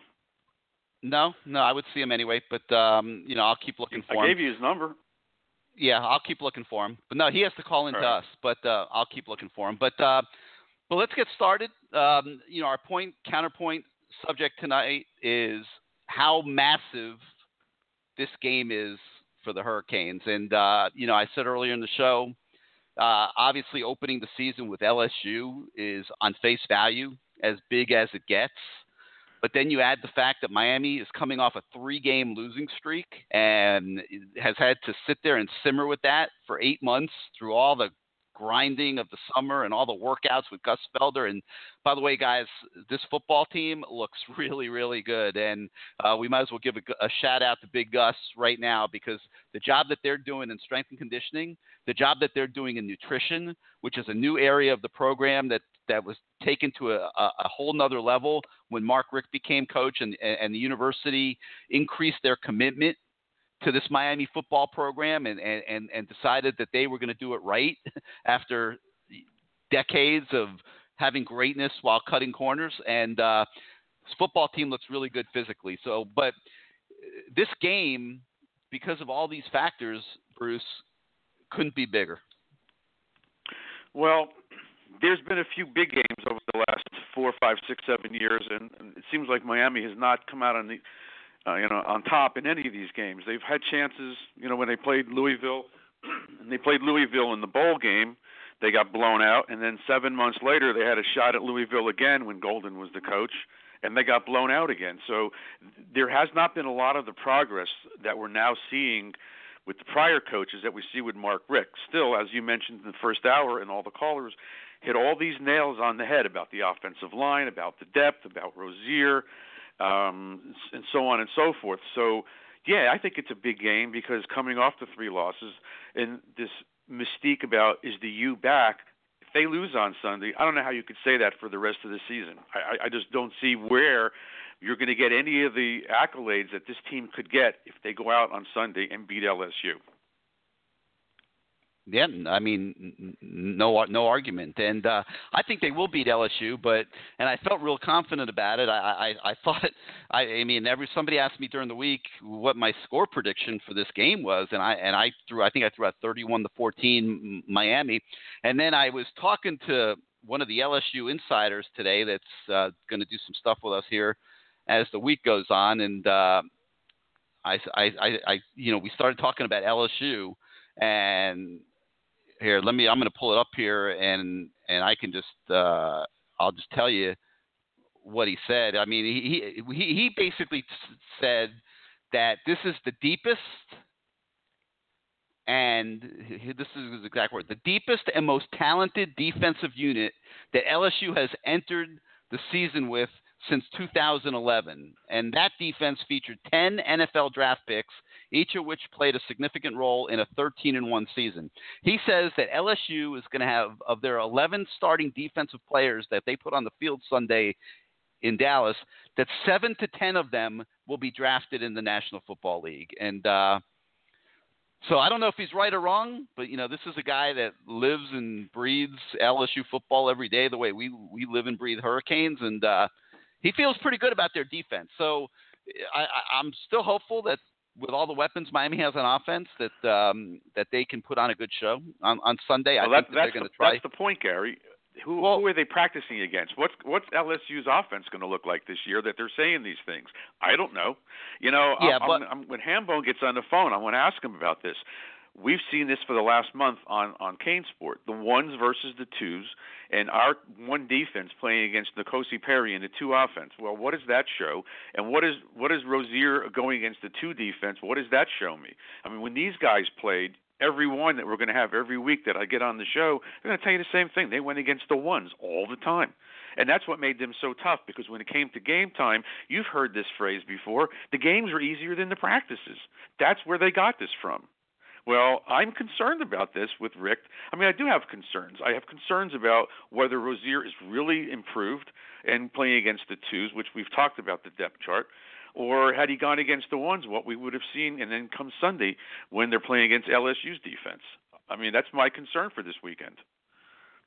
All right, I mentioned um, that Hambone, Anthony Hamlet, was going to be joining us for this segment, and he is now on the line. And uh, Anthony, I was talking before before we um, found you and got you here on with us that uh, man, what you have accomplished since you finished your career is just unbelievable. And and as you know, somebody that also is a Miami alum that that obviously has had um, has followed so many Canes in the. I, I think I'm now on 38 years of covering the Yeah. program. Uh, for you to Wow. go do what you're what you're doing is is is, is really something. And and I talked about it a minute ago how you went into education and um, you went through the, the ranks in Palm Beach, uh, assistant principal, principal, district administrator, and, and, and then Pittsburgh comes in and, and hires you to be their superintendent of, of the Pittsburgh public school system. And uh, just an Yeah. amazing job and an amazing job. And uh, welcome to the People's Show. This is where we we gather every Tuesday night. The fan, the, the fan base, Anthony. We got, and you're welcome to join us any week. We got we got guys from all over the country here. Um, you, you know, Mm-hmm. several thousand Canes fans are part of the show every Tuesday night, and uh, we're all here to have a little summit meeting. And um, glad you could be a part of it. And I imagine, like so many of the football alumni, that you're excited for this season. Listen, I, I am extremely excited, and uh, first and foremost, I want to thank Bruce Warner and yourself for inviting me on the show to talk about some Canes football. It's time for us to get back to where we used to be, winning championships. Right? Anthony, So, what, um, what's it like? Football, yeah. What's it been like as an alumnus? Uh, I mean, you guys uh, obviously, you know, give your heart and soul to the football program as players, and and, and then you know you go off and, and pursue your different um, areas of excellence in, in your lives. Uh, Right. You know, Claude, Claude Jones is a doctor. I mean, you could go on and on about so many of the success stories of Hurricane football alumni. But at the end of the Mhm. day, you you know, you're a football player, okay? And and Yeah, and, and yeah. I'm sure Saturday comes and and all the problems that you got keeping all the pub, the Pittsburgh public schools running properly are you know put to the side, and you're watching the Canes. And what's it been like to go through this period where the program has struggled and now see it coming back? Um, you know, you know, you know, it's been it's been hard, but but understanding some of the context that um our school has been um context and scrutiny our school has been under, and some of the adversity we had to go through, it's a, a testament to our focus, our commitment to um all the uh, Canes who came before us, all and all the Canes who are there now, to really stay committed and focused to what we can get back to being, which is those championship teams. But um, making sure we understand that we are champions. That's our focus. So, you know, now we're in the ACC. In the past, we were independent. So our championship, national championship, was our conference championship. So we want to get back to that mentality. We know we're in the ACC, but we want to strive to be the best, to be national champions on a regular basis. And I think if we lead and uh, work from that um, standpoint, we'll definitely be back in the forefront and in the top five every year moving forward. Anthony, we've been talking defensive line a lot in the first hour of the show, and the Canes are in a little bit of a tough spot. They're they're they're thin at tackle. Um, we got great defensive ends. They're gonna, you know, you're gonna you're gonna see these guys get after the passer from the outside, but on the interior they're a little light. They had uh, Norton and McIntosh leave for the NFL. Um, that's left them with Mhm. Gerald Willis, who's a fifth-year kid who hasn't really done much in his career. He's looking great. They they think he's going to be a borderline superstar, but it, he's in his fifth year of college football and he's never done anything yet. So that's you know still a little bit of a Yeah. precarious situation, and they don't have a, a lot of seasoned depth uh, next to him and around him. How difficult is it for young defensive linemen to come into college football and and be ready in their first year, even their second year? Um, and I, I would say it's very difficult, especially this day and age where um, these guys are huge coming in on, on the defensive line, the offensive line. These guys are huge. But back in the day, Jimmy Johnson brought in guys. Say, for instance, me, I played uh, offensive defensive tackle and linebacker, but I was 180 pounds, but ran a four, 4.540. So when you look at this thing now, you have to have that size, speed, and agility um, to come into the um, college ranks and be ready to play. But also, it's the speed of the game, it's the mentality of the game, and it's understanding the plays. Because what you want to do, you don't want to just understand what's going on on the defensive front. You want to understand schemes, so you really understand the plays that are coming your way and anticipate some things and cause some disruption in the backfield. So that that's really the focus and where we where we hopefully we want our defensive line to go because so goes your defensive line, so goes your national championship hopes. The defensive line, I've always said, sets the tone for a championship run or not.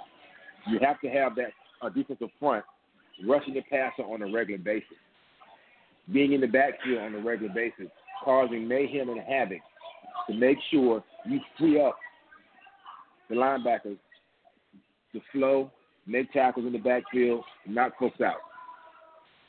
And, and Hambone, they're comparing these three linebackers now with the three linebackers that you had uh, you know, with Darren and and and um, That's and right. Michael and Jesse. So it's very Ooh. similar. So it's a very similar process. Yeah. Now, I, I do want to ask you about something that you may have heard. I was talking to Gary before. Uh, Coach Richt, Yeah. and I'm not trying to stir the pot, but Coach Coach Richt was, Right. plays the one offense against the two Ds and the one D against the two offense. You guys went ones against ones. I, I'm sure Gary might have been there. We were there the first year when Dennis got there, and I don't even think the offense could move the ball on you. And then they went up to Wisconsin and scored 51 points. So talk about the concept of the ones versus the ones, and do you think this is not exactly what they should be doing? Well, well, well, well I do want to. I'll say this first. I want to respect Coach Richt and what he's doing. He's an experienced coach. Um, he has some championship teams when it comes to conference championships and things of that nature. So he definitely knows what he's doing. But from our, my experience and what we've gone through, um, ones against ones is how you get better and how you're making sure that you're competing at the highest levels every day in practice. Ones against ones, twos against twos, and very rarely, every once in a while, we would play ones against twos. But on a regular basis, it was ones against ones. It was no hold We're gonna find out going at Sunday. it, getting better. We're gonna Yeah, find you're out Sunday. Find out Sunday. Yeah, yeah. So we'll see how that plays out. But you know, from my experiences, that's what I've uh, uh, um, excelled at, and saw other players excel at, getting better, going with the ones, uh, one-on-ones every day in practice, full pads. So we didn't. Um, not saying Coach Richt does, but we didn't go um, half pads or just shoulder pads. We went full pads all week. Well, I think you know. I think So they do do some one-on-one work in practice. I think I think what they've done is in the scrimmages they've gone one versus twos, and uh, just in trying to figure, just to trying to think about why he's doing it that way. I, I, I think he doesn't want a beaten up football team. I think he's he's trying to build confidence. He wants them to go to Dallas with a lot of swagger and confidence, and i- i- if that is his true agenda, then he's accomplished that. 'Cause this team is confident. Like they they're, they're feeling really good about themselves. Yeah, you know, I'm sure he he has he has him in an awesome place, an awesome place, and it's just a different experience. Again, Coach Richt is an excellent coach. He has great experience, and uh, he knows what he's doing, and I'm sure they're going to come out on top. But just the difference in experiences that we're talking about in playing, you know, having one-on-ones go against each other on a regular basis, which um, is, is different for Coach Richt. So I would ask the question: Is that so? Now they never go one-on-one. They always go one one on twos and et cetera. When it, when it comes In to scrimmages? scrimmages. In scrimmages, yeah. In In this fall. okay. This Okay. fall. Yeah. Yeah.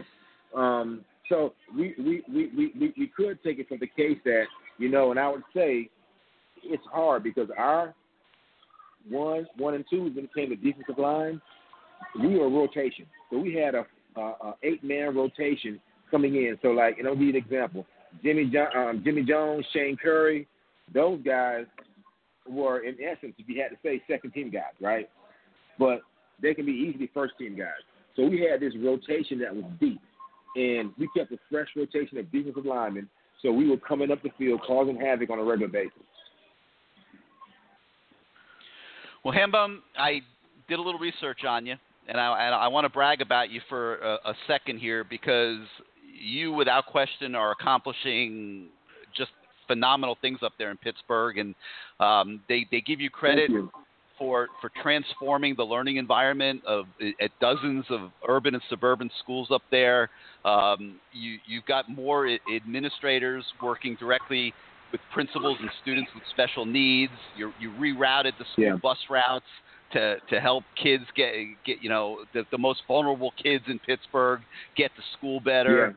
Um, just on and on and on. You've done phenomenal things with the with the curriculum up there in Pittsburgh, and and they Yeah. love you. I mean, they, they you know eh, they they they they think you're a phenomenal superintendent. So congratulations Thank you. To the Max it. man on on everything you. are accomplishing. And are you going to get to a game this year? Listen, coming. I, I was just having this conversation a couple of days ago, saying I'm gonna actually get to two games this year. Definitely coming to homecoming, and I'm gonna pick another game to go to in Miami. But I'm also thinking about going to a few games on the road as well. So I've been long overdue. I only got to um, actually one game last year, and I'm still upset about it. So I stayed up here in Pittsburgh for Thanksgiving because we were playing Pittsburgh on that weekend, and we came in and we lost the game, right? So I definitely want to go down, probably go down and see University of Miami defeat Pitt in the Orange, in, not the Orange Bowl. My, my apologies. In the um the stadium, um, in the new stadium. So um, that's definitely on one, one of the games that on, on my list right now. And go down to University of Miami Pittsburgh. I got to see that game, and Miami get revenge against Pittsburgh. Yeah, that must have been pretty tough for you up there in Pittsburgh. With what went on back in November? Yeah. Yes, I got it real good for a long time. Still getting it. Yeah, well, you also invited Claude and me to go. We had our plane tickets, and then I said, no, no, no, I'm not Yeah. going to go. And thank God I didn't sit in the suite with you. Yeah. I know. All right. right? Anyway, listen. Yeah, You know, you and I um, kid around a lot for a long, long time, but Yeah. I, I'm proud of you, my friend, and, uh, you're, and you're the Thank best. you. And I'll see you when you get down here. Hey, Anthony, thanks so much for guys. being part of the show, and, and, and you come back anytime you want. Thank you guys. I appreciate it. Anytime. Keep up the good work. That's Anthony Hambone Hamlet, the superintendent of schools in Pittsburgh, and uh, man, that's something else. I mean, and uh, it was great. He, I thought he gave us some great perspective. So, Bruce, um, as we wind down the Sicilian Oven uh, segment, any closing thoughts? Yeah, you know, I I texted you before. I was thinking 34-17 the last couple of weeks, just like you. But the closer we get to Sunday, the more nervous I get. So I, I think Miami's. This is just what I think. I think they're going to come out and they're not going to run the ball. I think they're going to spread LSU around, and if they can get some quick hits and move the ball and get down there and score early to open up the run, I think Miami's going to win. I'm picking Miami 24 to 20. All right, all good. So, listen, Sicilian Oven closes at 10, okay? And I know you want to go grab a late night snack. So, uh, what are you going to eat tonight? No, I already ate there. I had dinner there. Oh, okay. But I'm probably gonna. I, I may have to go back and get Debbie something. That's where the salad comes in. She's the salad eater, not me. By the way, they're going to be their game is going to be on there on Sunday. If anybody wants to go to Sicilian Oven, if you want to go to the Aventura one, I'm going to be there. And once the restaurant closes, it's still staying open for the Canes fans. Well, the, I mean, I talked about it earlier in the show. The the wood-fired pizza that they make, they make it with fresh dough, imported Italian tomatoes, grande mozzarella, locatelli romano cheese. I mean, no additives, just like an old country pizza. And it's really, really good. They have great lunch specials. If anybody needs a place to go to lunch during the week when they're getting away from work for a little bit, they have a full portfolio of personal pizzas, salads, all kinds of pastas, panetta sandwiches. Um, Philly steak, eh, salads. So whatever you want, they have at Sicilian Oven. And um, I thank them so much for being part of CaneSport Live this year. You'll be hearing a lot about them as as we go forward. And Bruce, uh, thank you also for being part of the show tonight. And uh, we'll check in with you next week with another former Cane and uh, Yep. see how the Every week, another in, former in Cane. Dallas. All right, Bruce. All right, buddy. Great show. I'll thanks for- talk to you soon. thank- Thanks. Thank you for being part of it. The answer man, Bruce Warner. And um, now we're going to get back to your calls. 563 999 3633. 563 999 3633 is the number. You hit the number one on your keypad if you want to come on the show. And uh, let's go out now to the. Let's go to the 305. You are now live on CaneSport Live. How are you doing this evening? Good. How are you doing today, Jerry? Doing great. Who's this? This is uh, MIA Six Kane. What's going on, man? How was your off season? Oh, it's pretty good, man. Um, paying pretty close attention, living here in South Florida, to the team, and uh, we look we look to be pretty good. I'm pretty excited about it. So what you got for us Um, tonight? I wanted to ask you, um, talk to me about uh, Nesta Silvera. I think that we're kind of overlooking him a little bit. Um, I saw on the depth chart that Od- Odenigbo was the uh, second string player, but I think that Nesta is going to come back and, and play pretty well for us. What are your thoughts? Well, the kid's got a lot of talent, but let's remember he's a true freshman at the beginning of his freshman year. He's got to learn what to do. He's got to learn how to be a disciplined college football player. He's got to he's got to know the playbook. He's got to he's got to you know everything's racing for that kid right now. Uh, he's got to conduct himself professionally, even though he's a kid. You know, he, he he's he's he's being held to a standard of excellence uh, on and off the field that quite frankly, he's probably never been held to uh, through his through the years. I mean, he kind of ran kind of ran stuff at American Heritage, quite honestly. you know, he he was the man on big man on campus, literally and figuratively. And so, like, I, you know, I think you got to give kids like this a little bit of a break. You heard Anthony Hamlet just talk about how hard it is for a freshman, and um, to expect a true freshman to come in and and be a a front line uh, player that you're counting on and in his at the beginning of his freshman year, I don't care how good he is. That's that's kind of uh, tough to to ask of a kid. So I think Ness is going to be a good player if he if he keeps his head on straight and and keeps doing the right things. And, and he's got an enormous amount of talent. I think they will work him in unquestionably this year, uh, probably as, as soon as as Sunday. But I don't think you're going to see him out there at the beginning of the game, you know, or you know late in the game when you're going to you know put your best foot forward. And I, I think that that's going to you know obviously be uh, Gerald Willis and um, and Bethel. Nice. Well, I'm hoping the best for the uh, the D tackles. If, if you remember a couple of years ago, the same um, sentiment um, was said about our defensive backs going into last year, and you remember they outperformed all season. So you never know what can happen until the season starts, I guess. No doubt. So you got Um, anything else for us? I also want to, yeah, yeah, one more thing. So I wanted to ask you about uh, special teams. Um, I saw that um, essentially Travis Homer and uh, DJ Dallas were, you know, prepared to uh, play a little bit there. I think I think it just demonstrates that we're pull, pulling out our, our guns for uh, special teams. And I was also interested to see that Mark Pope didn't crack the lineup there. Um, you know, what are, what are your thoughts about our return game this year and how it's going to be different than last year? I think you. I think they're building the return game right now, mostly around Jeff Thomas and DJ Dallas. I, I think that those are going to be your primary returners. I I, I got to believe they don't want to use Travis Homer in in that role as a return guy on kickoffs. Um, I don't. I think with all the talent, skill talent that they have on the team, that that probably shouldn't be necessary. Um, eh, you know, I, I would let Travis, as good of a special teams player as he is, focus predominantly on offense. I mean, you might see him on one special team because he's just so good at it, and um, the coaches it's going to be tough for them to resist putting him out there. But uh, you know, I would let him take the the bulk of his licks as as a as a running back. That's just my opinion. We'll see Sunday what they actually end up doing. But I think you're going to see Thomas and DJ handle the bulk of the kickoff and punt return duties. Nice, nice. Um, sounds like uh, Jaquan Johnson's prepared for a big time season. Do you think he has the upside of like an Ed Reed or one of our other safeties you had, you've had in the past?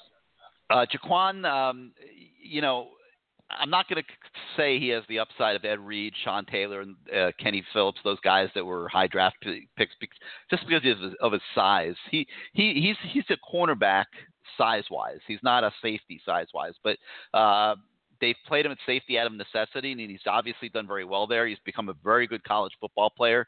He's a first team All American going into the season, and uh, had more wore the turnover chain more last year than anybody else on defense, and so he's obviously around the ball a lot and, and makes a lot of plays. So he should have a great season, uh, but I'm not going to put that type of tag on him at this point.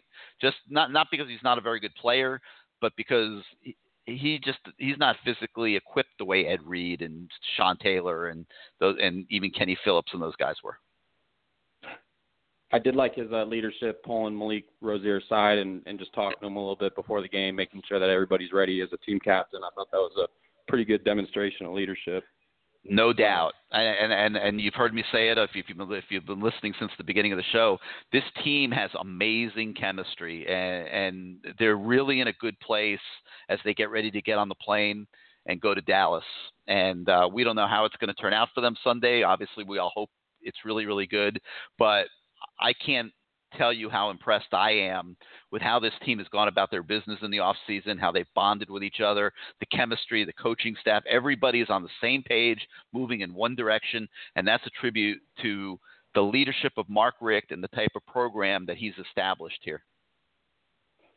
Nice. And and and last thing I wanted to say is, what do you think the ratio is going to be from Canes to LSU fans at the stadium, and what's your prediction on turnovers? What type of atmosphere do you think you're, we're going to be able to expect to experience if we get a turnover at, at a big moment of the game? Well, I I, I think you got to plan on at least fifty, sixty thousand LSU fans for starters. It's a hundred thousand seat stadium. I think you got to figure about another twenty five thousand from Dallas. Probably bought tickets for the game. and are are going to be somewhat neutral. And then I think I, I think you'll have you know 15, 20,000 Miami fans there who um, come from different places and and, and stuff. So you know I, I think you got to hope you have about 15,000 Miami fans there, and uh, it'll be interesting. I mean, I, it's going to be more like a road game than a home game for sure. Uh, I think it's going to be a great atmosphere for football, and I, you know I know I'm looking forward to it. Nice, nice. Hopefully FSU can take care of business, and we'll have a good home crowd for October the sixth. I hate saying it, but I'm kind of rooting for that a little bit. But uh, thanks so much for your time. Uh, have a great rest of the Anytime, show. man. Thank you for being part of the show. Give us a call again uh, next week and down the road. All right, 563 999 3633 is the number 563 999 3633. You hit the number one on your keypad if you want to come on the show. Let's go out to the 706. You're live on CaneSport Live. What's up, Gary? How you doing? This is your boy Sebastian, man. How was your summer? Hey, what's up, Sebastian? Welcome back. Hey, man, I'm glad to be back, Gary. I'm pumped, man. I'll be in Dallas, man. I'm flying out Saturday morning. Me and the kids, we're gonna make it to a Hurricanes game. We want to. We're really excited about this team, and uh I need to get some insight from you because I'm just ready to come out my own skin. I can't even wait. I don't even want to go to work the next couple of days. I'm so excited to go, get to this game. Go So, ahead. What do you uh, want to know? So I, I so what I want to know is I want to know talk to me about some breakout players. In other words, some players that you feel a year, two years, or maybe a freshman uh, that's kind of coming on that you really feel that we're probably not talking about right now, but probably really, really due for a breakout just from the way they've developed right, over let the spring, over the summer. So I- I'll let you talk about that so I can Let me, um, don't take up too let much me time, but I want some the- insight on that. The best way to do that, I think, is I'm just going to go down the depth chart. And um, you know, you know the situation at quarterback, at running back. You saw him come on late last year. I think he's put in the work in the off season, and he's going to have a great year year this year. And that's DJ Dallas as the backup running back to Travis Homer. I'm expecting big things from him this year. Um, at the receiver position, uh, I think Jeff Thomas should have a phenomenal bust out year this year. Even you know you saw some good things from him as a true freshman. I think he should take it to the next level this year. Um, a young kid that showed us a lot in the spring game, uh, who's running behind Lawrence Cager right now, is Brian Hightower. I think he has the chance in his first year to really be a breakout kind of guy. Um, just brings size and speed and athleticism to that position. Uh, I, I think Cager has every reason to have a great season this year, but I think Hightower will get plenty of reps and opportunities also. Um, at tight end, Brevin Jordan to be starting as a true freshman, game one is a great accomplishment for him. I think he's going to do very well once, you know, he, he may have some rough moments early. I wouldn't be surprised. You, you remember when Jimmy Graham played for the first time at tight end for the Hurricanes and Yeah. the Canes were on the, I remember, remember when the Canes drops. Yeah. yeah, remember that game at Virginia Tech, and he yeah. dropped he those dropped that third big, down pass. those two, yeah, those two big passes, and and remember when Yeah. Clinton Portis was a young running back and he left the ball on the ground twice at Virginia Tech in his first big road Yeah. game, and that you know at Virginia Tech. I mean, some of these young kids, they're, they're going to have times where things don't go perfectly for them. But you know, Brevin Jordan, the tight end, is is one I would watch out for. I still think Will Mallory is the back as a backup tight end could also have a great season. I really like what I see of that kid. Um, on the O line, in terms of breakout guys, um, I would look at uh, DJ Scaife, the true freshman who's going to be backing up at tackle and guard. He's going to get a lot of playing time this year. I, I, think you got to hope that he comes along uh, very quickly. Um, defensive end, I don't need to tell you about Garvin. You, I hope you already know about Greg Rousseau, the freshman, who's uh, just an absolute freak. I mean, this kid reminds me of Calais Campbell, and they're really doing a great job of developing his strength and, and size. And, and I mean, this kid takes two steps and he's at the quarterback, and and and he, he's too good to leave off the field. It, it's going to be interesting to see how they use Joe Jackson, John Garvin, and Greg Rousseau. I gotta believe that there's going to be times when Manny Diaz in passing situations wants all three on the field, maybe with Demetrius Jackson. So uh, we'll we'll see we'll see how that goes and and and what Manny's able to draw up there. Um, don't really have anything to say about anybody right now at tackle. You know, we've talked about it all night. That's a challenge spot on the team. A guy that has been to me one of the surprises on this team, and he's, I he's think a I know junior. who you're going, who you're going to talk about. Well, I'm talking about Go ahead. Romeo Finley. I know Uh, that's uh, exactly what I was going to say. I was going to ask you about him. He as him playing has not played position. a ton. He's been a kind of like an average player, but you know they threw him into this striker role, and he's been competing with Derek Smith there. And uh, you know right now he's he's he's the guy that would go out there first. And and I I believe a lot in Derek Smith. I think Derek Smith's a heck, heck of a player. So that tells you what kind of fall camp that Romeo had, and and, and he, you know he's doing incredibly well. So I would throw him out there as, as a guy that's kind of coming from the shadows a little bit and should have a really good season. Um, I know that the coaches like what they're seeing from these young linebackers that they, that they got to start developing and getting ready because you don't know if if Shaq or Pinckney are going to go pro after this year. You know, you just never know. You hope they don't, but uh, they got to start getting the next generation ready to go. And um, you know that obviously is uh, Waynmon Steed and Bradley Jennings. Um, I think you, know you're, you're going to see them play a little bit more this year. So um, I would say that's probably the guys that I would point to right now. Uh, Amari about- Carter maybe at, at safety. Gurvan Hall's doing very well. He's just not ahead, of, just not just not there yet. He's a, he's a freshman. They've got a lot of depth at that position. Um, obviously, they're starting two seniors this year. I think it'll be next year when you see Gurvan Hall Mm-hmm. really make his move forward. I think Amari Carter's probably a little bit ahead of him right now, and also Robert Knowles had a really good fall camp and is running second team behind Redwine. Um, but I do think you'll see Gurvan Hall play some this year, and I think he'll make his big move in year two next year.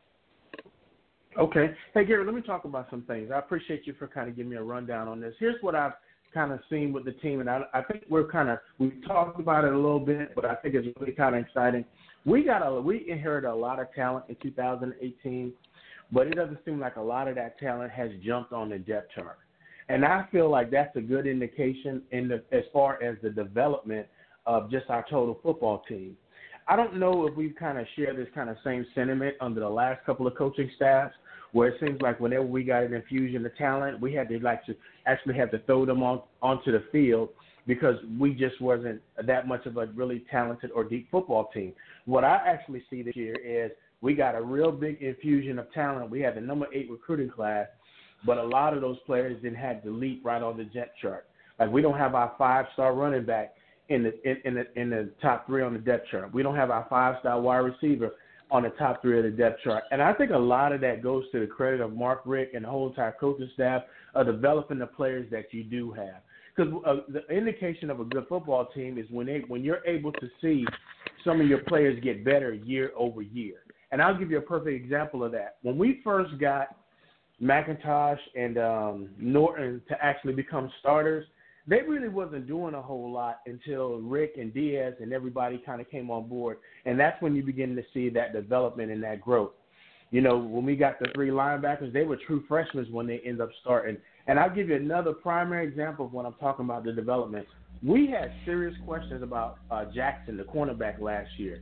And he turned out to be end up making uh, no. I don't know if he made third team all ACC or he ended up making notable mention. But remember, we were really really shaky last year in the secondary before we got Delaney. We didn't know what we were going to end up looking like. And I will tell you, if there was one huge loss that I think we really really experienced, and that was the loss of uh, Malik uh, Young, the cornerback.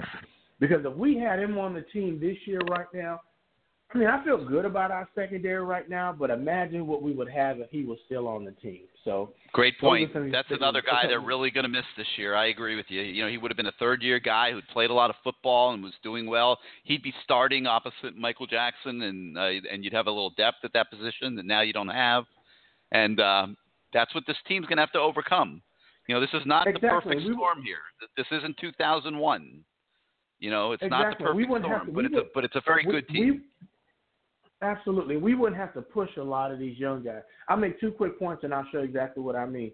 The year we won the 2001 championship um, with um Andre Johnson and Ken Dorsey, I don't know if people remember, but Kellen Winslow was on special teams. Sean Taylor was on special teams. They weren't in the two deep. They weren't the first people that were subbing when they came off the bench. That's what kind of talent we had when we were looking at when we talk about how close and how far we are uh, as far as really being elite. I want you to comment on this particular point. I'm not really so much concerned about the offensive line, but I do have some hesitation in this particular aspect. When I look at recruiting, I don't see us really going after multiple talent in the trenches. And I don't know if that's just because of preference in regards to what we have in the stable or just a lot of kids are really not looking our way. But that is the one thing that kind of gives me some reservation. So I don't know if you can kind of speak to that in regards to what the staff is actually looking at in regards to maybe they have a lot of kids that are really interested in them or maybe they just don't. But when I look as far as kids that are offered and kids that we're going for in the trenches, I kind of feel like we're always missing the mark year over year where we can't absorb a McIntosh or a Norton kind of jumping off and going to the pro. Well, here here's the problem. You know, you're in the southern part of Florida, and you don't get a lot of DJ Scaifes and Navaughn Donaldsons. Uh, you get maybe one a year. You know that, that are that are good enough talents to play at this level. Um, this area just doesn't breed interior linemen on the offensive and, defensive side uh, the way it breeds receivers and defensive backs and, and running backs. So uh, I think it creates a challenge for the coaches because they got to start inching up the state. You know, they got to go and get a kid like Michael Tarquin. They got to recruit Evan Neal over there on the on the west coast of Florida, which still doesn't produce a ton. And as you keep working your way north, now you're into Georgia.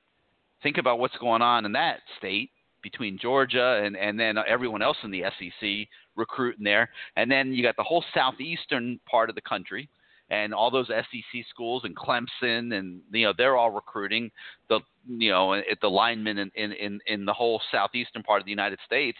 And you know now you're talking about well you know how, how far out do you have to go to get your guys? So it, it's it's it's harder to recruit linemen at Miami than any other position.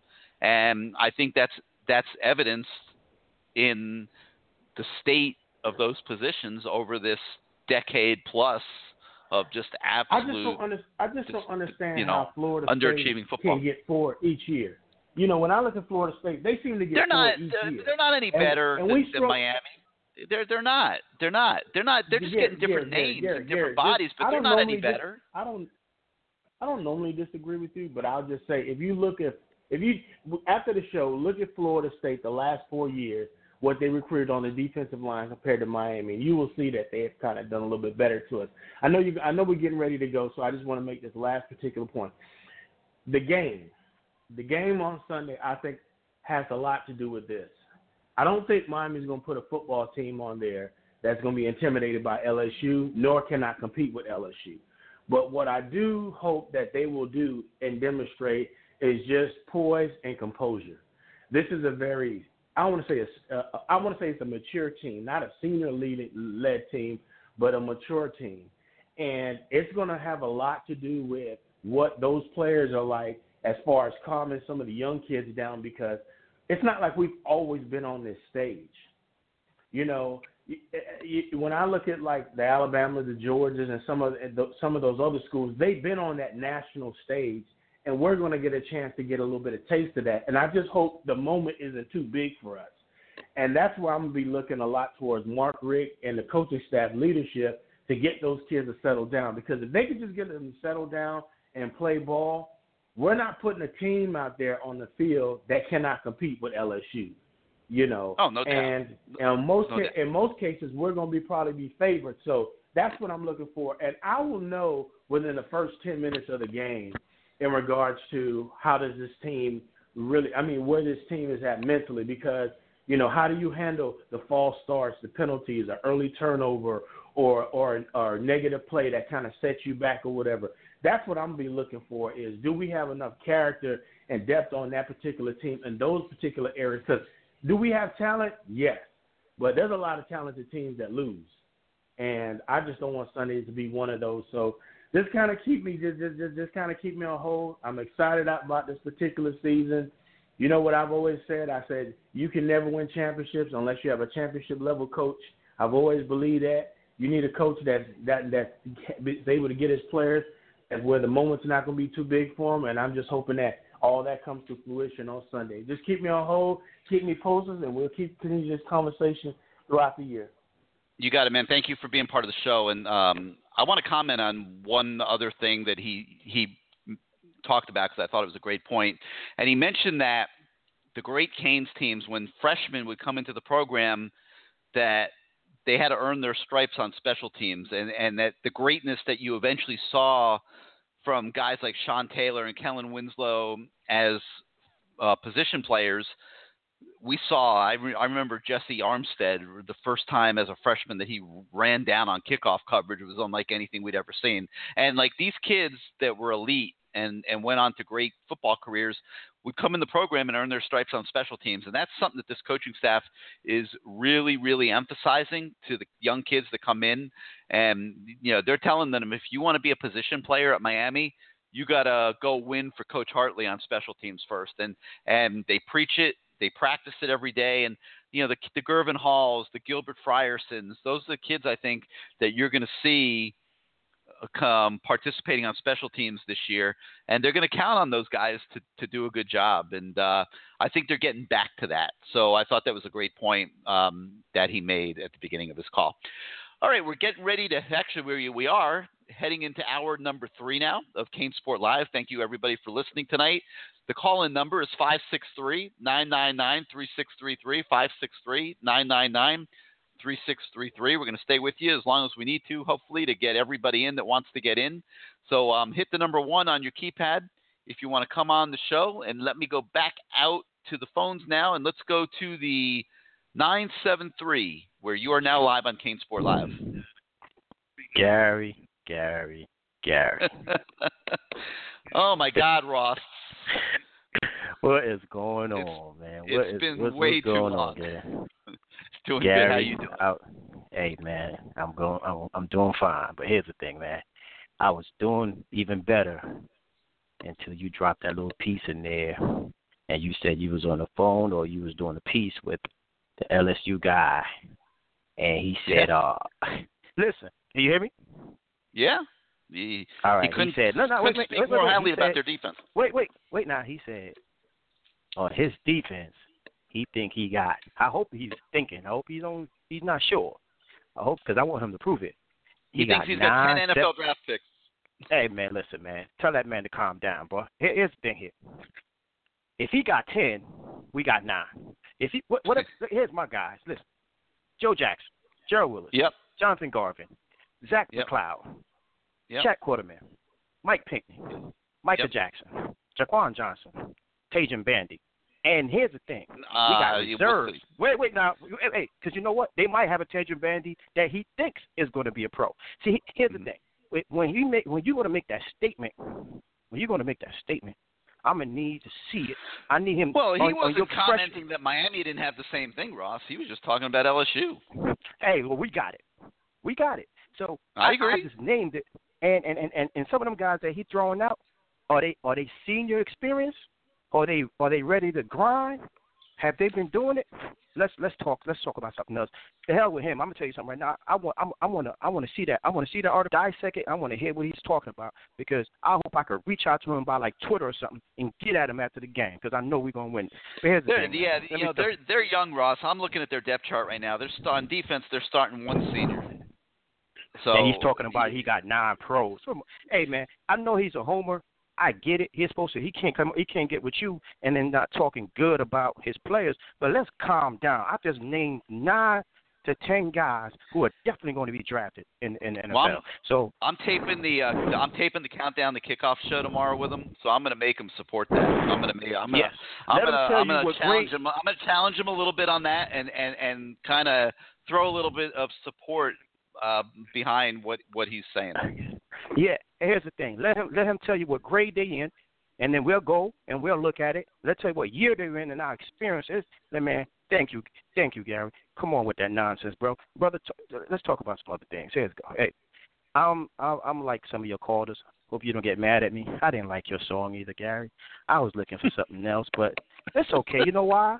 Because I during the during the summer I wrote down. I, I should have wrote something down because I, I thought about a song, but I'm mad at myself because I, I should have wrote it down And I was hoping. Okay, well, if you, if you think about it, email email it to me at canesport at yahoo.com, Okay. Here's another and I'll thing. try to see if I I'll try to see if it works. Hey, one of your callers brought this up, and I was hoping he didn't get. He's about to say what I was about to say. I, I, because I, wanted to be the one to say. I'm, I'm sorry. I'm greedy. Malik Young. Here's the thing, man. I think he should. I, I, I feel. I feel for him. I feel for his family. I feel for him. But I like his spirit.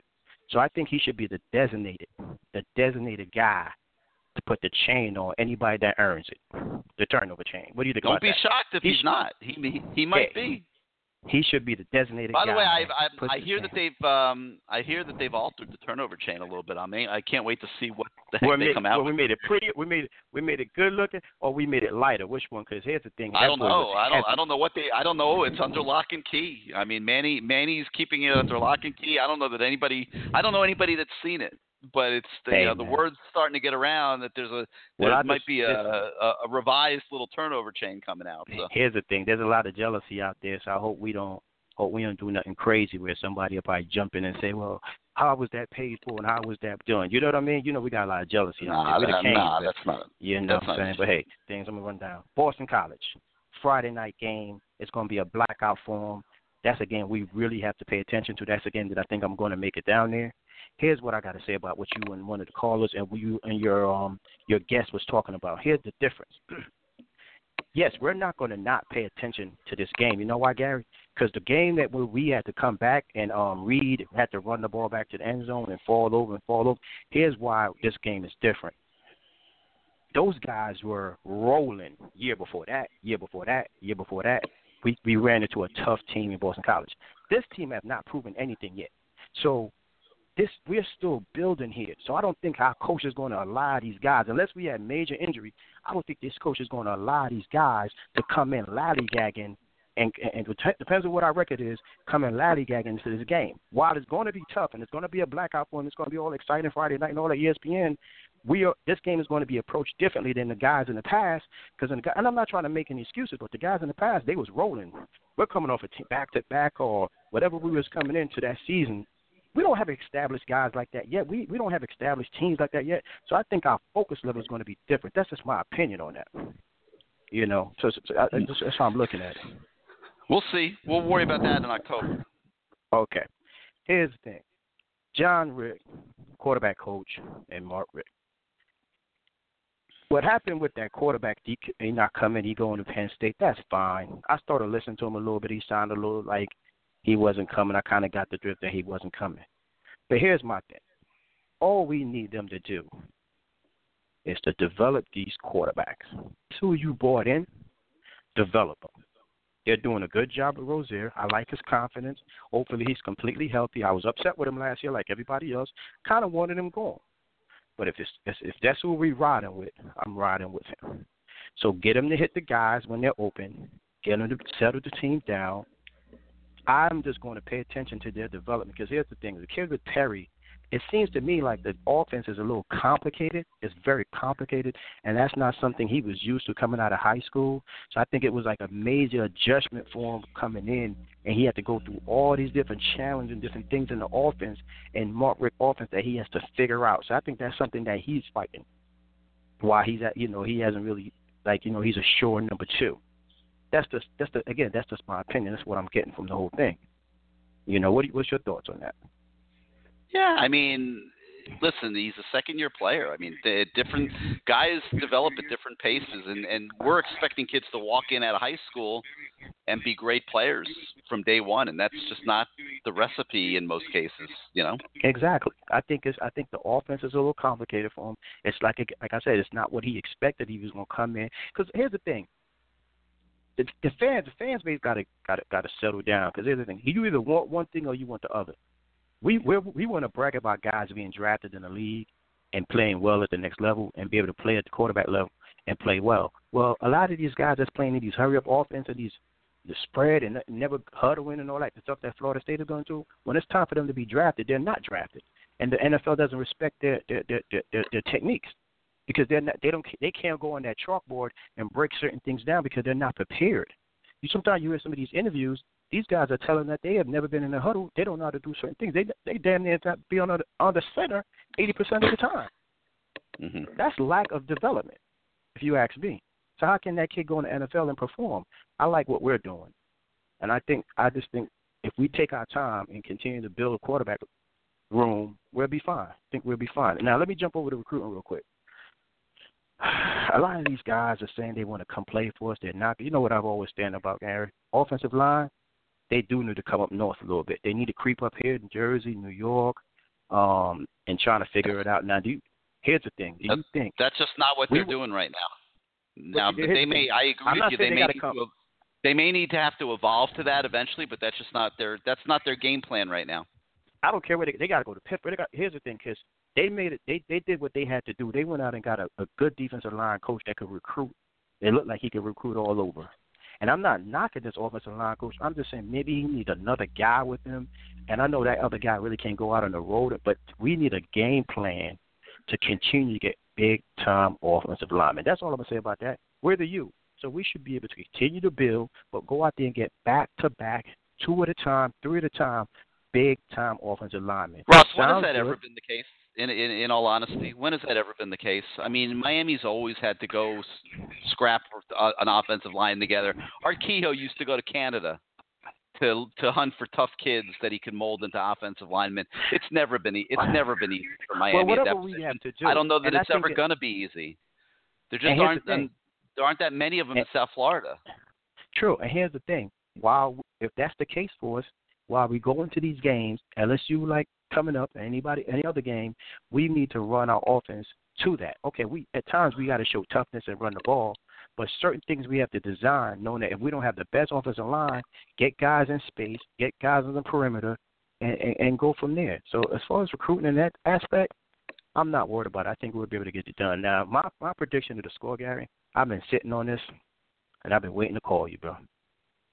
I think if we allow them over 17 points, we might be in a little trouble. I don't think we should, they should score over 17. So my score right. is 20, 26 17. All right, That's sounds good. focusing on. I said you know? twen- I, I said yeah. 31-14 before their defense was touted to me the way it was, but Yeah, I'll but you know what? it. He sound he sound like a setup artist. Run down those names that I give to him. Run down those names that I gave to you. Tell him tell him to back up a little. Tell him to pump his brakes. I will. We're gonna we're gonna tape we're gonna tape a countdown to kickoff show tomorrow. So I, I do you don't know how upset I got when you mentioned that. I was having I was having a great night until I heard somebody he got nine or ten. I said, man, you got to be kidding me. Pump your brakes, bro. All right, man. Well, keep me on. All right, hold. Ross. Hey, thank you for being Glad part of you're the show. back, man. Yep. Give us a call next week. You All got right, it. put me on. Ross, Ross, Ross, Ross, Ross, Ross from New Jersey. Always a great caller. Uh, 563-999-3633. Hit one on your keypad if you want to come on the show. Let's go to the 917 now. You're live on CaneSport Live. Hey Gary, what's up? BK Hurricane. Hey, what's up, BK? All of our old on? regulars are come, coming out of the woodwork tonight. Yeah, I had to come back, man. I Had to come back. I've been dying. So talk to us. What you got? Listen, Gary, you know, like all summer, it's this big lead up to LSU, and everybody's forgetting who LSU's coach is for some strange reason. These LSU homers are coming out of the woodwork saying, "Oh, they're going to blow us out. They're going to this. They're going to that." But then, who, who who's their coach? He hasn't proven anything. You know, No, they lost to. Troy last year.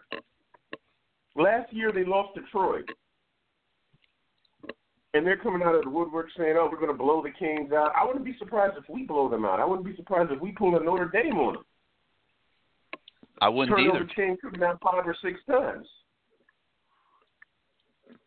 They're I would not be surprised that uh, uh, if Miami wins this game convincingly either. Uh, I mean, it's what I've been expecting the whole fall. This game is going to this game is going to prove the end for Ed Orgeron. They're going to have Joe Alleva rethinking. Oh snap! I think we better start. You know, we better get the ball rolling because we lost to Miami. The the schedule doesn't get any easier. They're already thinking about a replacement for Ed Orgeron. And now I don't have anything against the guy. I'm just basing it off of track. Uh, he's he's- he's not a top shelf coach for sure. I don't have I have no idea why they ever gave him the job, but they did. He's not. He's not. And then he revamped his entire offense, brought in an entirely new offensive scheme. You have Third coordinator in three years. You have a guy playing quarterback for them that's never started a game. Couldn't could, couldn't cut it at Ohio State. came came to LSU, became the big man on campus because LSU hasn't recruited a good quarterback since probably 2011. Well, So what and you know Manny Diaz is coming after that guy. You know they're going to be coming hard at that kid. Exactly. They're going to rattle him. They're going to be in that backfield often. And this kid, Greedy Williams, I'm expecting him to have his sophomore slump. They got the kid Fulton back. He hasn't played a game in two years, and they expect him to just come out against an all ACC receiver and expect him to sh- lock him down. I, I just I just don't get it. I don't get it. I'm you know I'm hoping this aren't I'm hoping this isn't my orange and green glasses kicking in. But the LSU team. No, I don't. I don't year- think it is. I mean, I, I I think there's a lot of reason for optimism. I, I mean, I know I always for, I force myself to to keep it real and and and not get too emotional and crazy and and look at what's really in front. And and this this should be a very good team. I I see where the holes are. We've talked about the holes all throughout the show tonight on a on a very uh, even-handed basis, and there are holes, there are issues, but it's a very good football team. Right, but OSU doesn't have the the the the, the coaching staff and the personnel to exploit those holes. For example, well, we don't know that. you know, no, no, no, no, no. I mean, I mean, you're talking about the head coach, which I agree, but you know, Dave Aranda is one of the you know better uh, well, young, well, look at what defensive coordinators out there. year, they- look at what he did last year with with with LSU's defense. They were okay. They were they were okay. They were okay. They didn't blow anybody away. You know, they were they didn't blow anybody away. They were talking about LSU's defense as this miraculous thing. But the comparison I want to use is a team like Wisconsin. A team like Wisconsin, player for player, we were probably better than Wisconsin. But Wisconsin is a great coach team. They they're used to adversity, and they could come out and beat a team like Miami often, a team like Ohio State often, teams that are more talented than them. LSU's not that team. They're just not. Now you put us against teams like LSU and Notre Dame right now. We could we beat those teams because they're not very well coached. Even though Brian Kelly is a good coach, those Notre Dame teams are not well coached teams. LSU is not a well coached team. You Mark Richt is going to put them in a position where they're going to not be able to overcome the little bit of pressure or adversity that Miami's going to give them. Whereas opposed to a team like Wisconsin, they turned it around quick and ended up beating us. The first half of that game, of the Wisconsin game, I thought we had them. And then you see the experience kick in. And Wisconsin ended up just kicking our ass. Once the experience kicked in. What experience does LSU have? They've been bad for a very long time. We're going to put LSU in a position that they put us in. What was it, 2003, 2004, when they just beat up on us and which caused our downward spiral? This this is the end for 2005. LSU. Yeah, 2005. 2005. Yeah. This this is the end. Now I'm I'm praying that this is not my orange and green glasses. I'm just praying, but the LSU team I saw last year, I'm thinking there's no way, no way with the same coach that they're just going to do a complete turnaround overnight. They let a team like Troy come in. I saw the game. Troy manhandled them, beat them up. The Troy running back had his way, had his way with that defense. He had his way. He would have gotten more points if he didn't fumble the ball two or three times. More yards if he didn't fumble the ball two or three times. He had his way with that entire defense. And we're going to throw probably two or three top notch running backs at that defense. I'm not even worried about our running game against that defense because Troy ran up and down the field on them just like every other team in the SEC did. So am I worried? No. This is people against against Miami and hoping that LSU could be a quick turnaround because they just simply want to see Miami lose. That's all this is. Now, this would be a great for the program. If we could beat LSU, the only game I'm worried about is Boston College on that Friday night. Probably it's going to be a little cold, a little rainy. Steve Addazio, this is the he known tough defenses. Good, bad team, his defenses are always good. That's all I got to say about that. Another part, real quick, because I want to I want to give people another you know people another chance to get on. I'm a little worried about our defensive line recruiting, Gary. Like like where are we going with that? Do we have guys in the background that we're not trying to make too much noise about, or we're still really looking for you know putting together a, a good defensive line in in this year's um, recruiting class? Well, I mean, obviously they're hoping to add Khris Bogle to the mix w- without question. Uh, I I think that uh, y- you've got a couple good guys committed in Jabari Harvey, um, J- Jalar Ho- Holley. Um, I I think that they're hoping to get Braylon Ingram from St. Thomas, and if they, if they get those guys and and and maybe add one more tackle, I think they're going to be in good shape. I think they're doing very well with Lloyd Summerall. I think they can get J.J. Weaver if they want him. So I, I think that they're they, they need to find one more really good tackle. I, I think ends they're do, they're doing pretty well with. I love the Harvey kid. I think we pulled off another steal. I Yeah. think we pulled off another steal. We had one with uh Joe Jackson, then Garvin, now Rousseau, Yes. and now Harvey. If Yeah, he looks same he looks really good, and and they love the the Holley kid out of uh, out of Georgia, you know, as a defensive Right. tackle. They're they're very high on him. So, I, you know, I'd like to see them find at least one more really good tackle in this class to go with what they have, and uh, I I think they're doing okay. I think I think they're doing good too, but we need this game, man. This game is going to push the program forward. It's going to set No the doubt. tone for the rest of the year. ESPN is going to be in our backyard again, so I'm looking forward to that. All right, man. Hey, thank you for being part of the show. Let some other guys get on. Right, Give us a call next me on. week. You got it. All right, keep me on. All right, let's go to the uh, 318 now. You're live on CaneSport Live. What's going on, Gary? You know, it's this Port City Kane. You know, and uh by the way, I'll see you at the game. We'll be there. Uh, you know, it's just maybe two hours down the road. Oh, good. So I'll see you at the game. Yeah, so I'm gonna make sure me and my wife are coming. Uh, we're gonna do a little, uh, you know, a little Labor Day liaison or whatever. But uh, I'm excited about I'll the da- game. I'll I'm be down on the field you during uh, during during pregame. So if you're if you're in that vicinity and uh, g- give me a shout out, I'd like to say hello to you. I sure do. I'm gonna make sure that I find you now. I'm gonna make sure, I, and I'll tell Brock that I saw you too. If he, I don't think he's gonna come to the game. You know, Brock uh, Berlin lives in the same neighborhood that I do. Oh wow. do. I'm sorry. Yeah, he does. So, uh, but you know, I'm I'm excited a little bit. You know, I guess uh, you know, from looking at everything in there, you know, uh, everything that's going on with the program, just excited about the direction that they're going in. But I think, uh, just before I say anything, on the recruiting front, uh, guys like Jabari, who you talking about, Harvey, Jabari Harvey, the defensive end. Yep. I like those kind of guys. We're having a lot of success with what I call the NDC crew, the no drama crew. The drama guys, they never produce anything. The guys who wanna who want you to hold your breath until they sign the signature, they don't never do anything. When you look at uh Ahmmon Richards, you look at Joe Jackson, look at guys uh Garvin, Jonathan Garvin, the guys who just, hey look, I done made my decision, I put my feet in the ground and uh, you know, I'm gonna come to Miami, they always produce. They produce more than the guys who, you know, man, it, I'm the big drama show. I want you to hold your breath until I come. And so, you know, but other than that, we moving, you know, we moving in the right direction. Everybody concerned a little bit about uh, the offensive line and defense tackle because it's an unproven co- commodity. You know, something that haven't been proven shouldn't be trusted.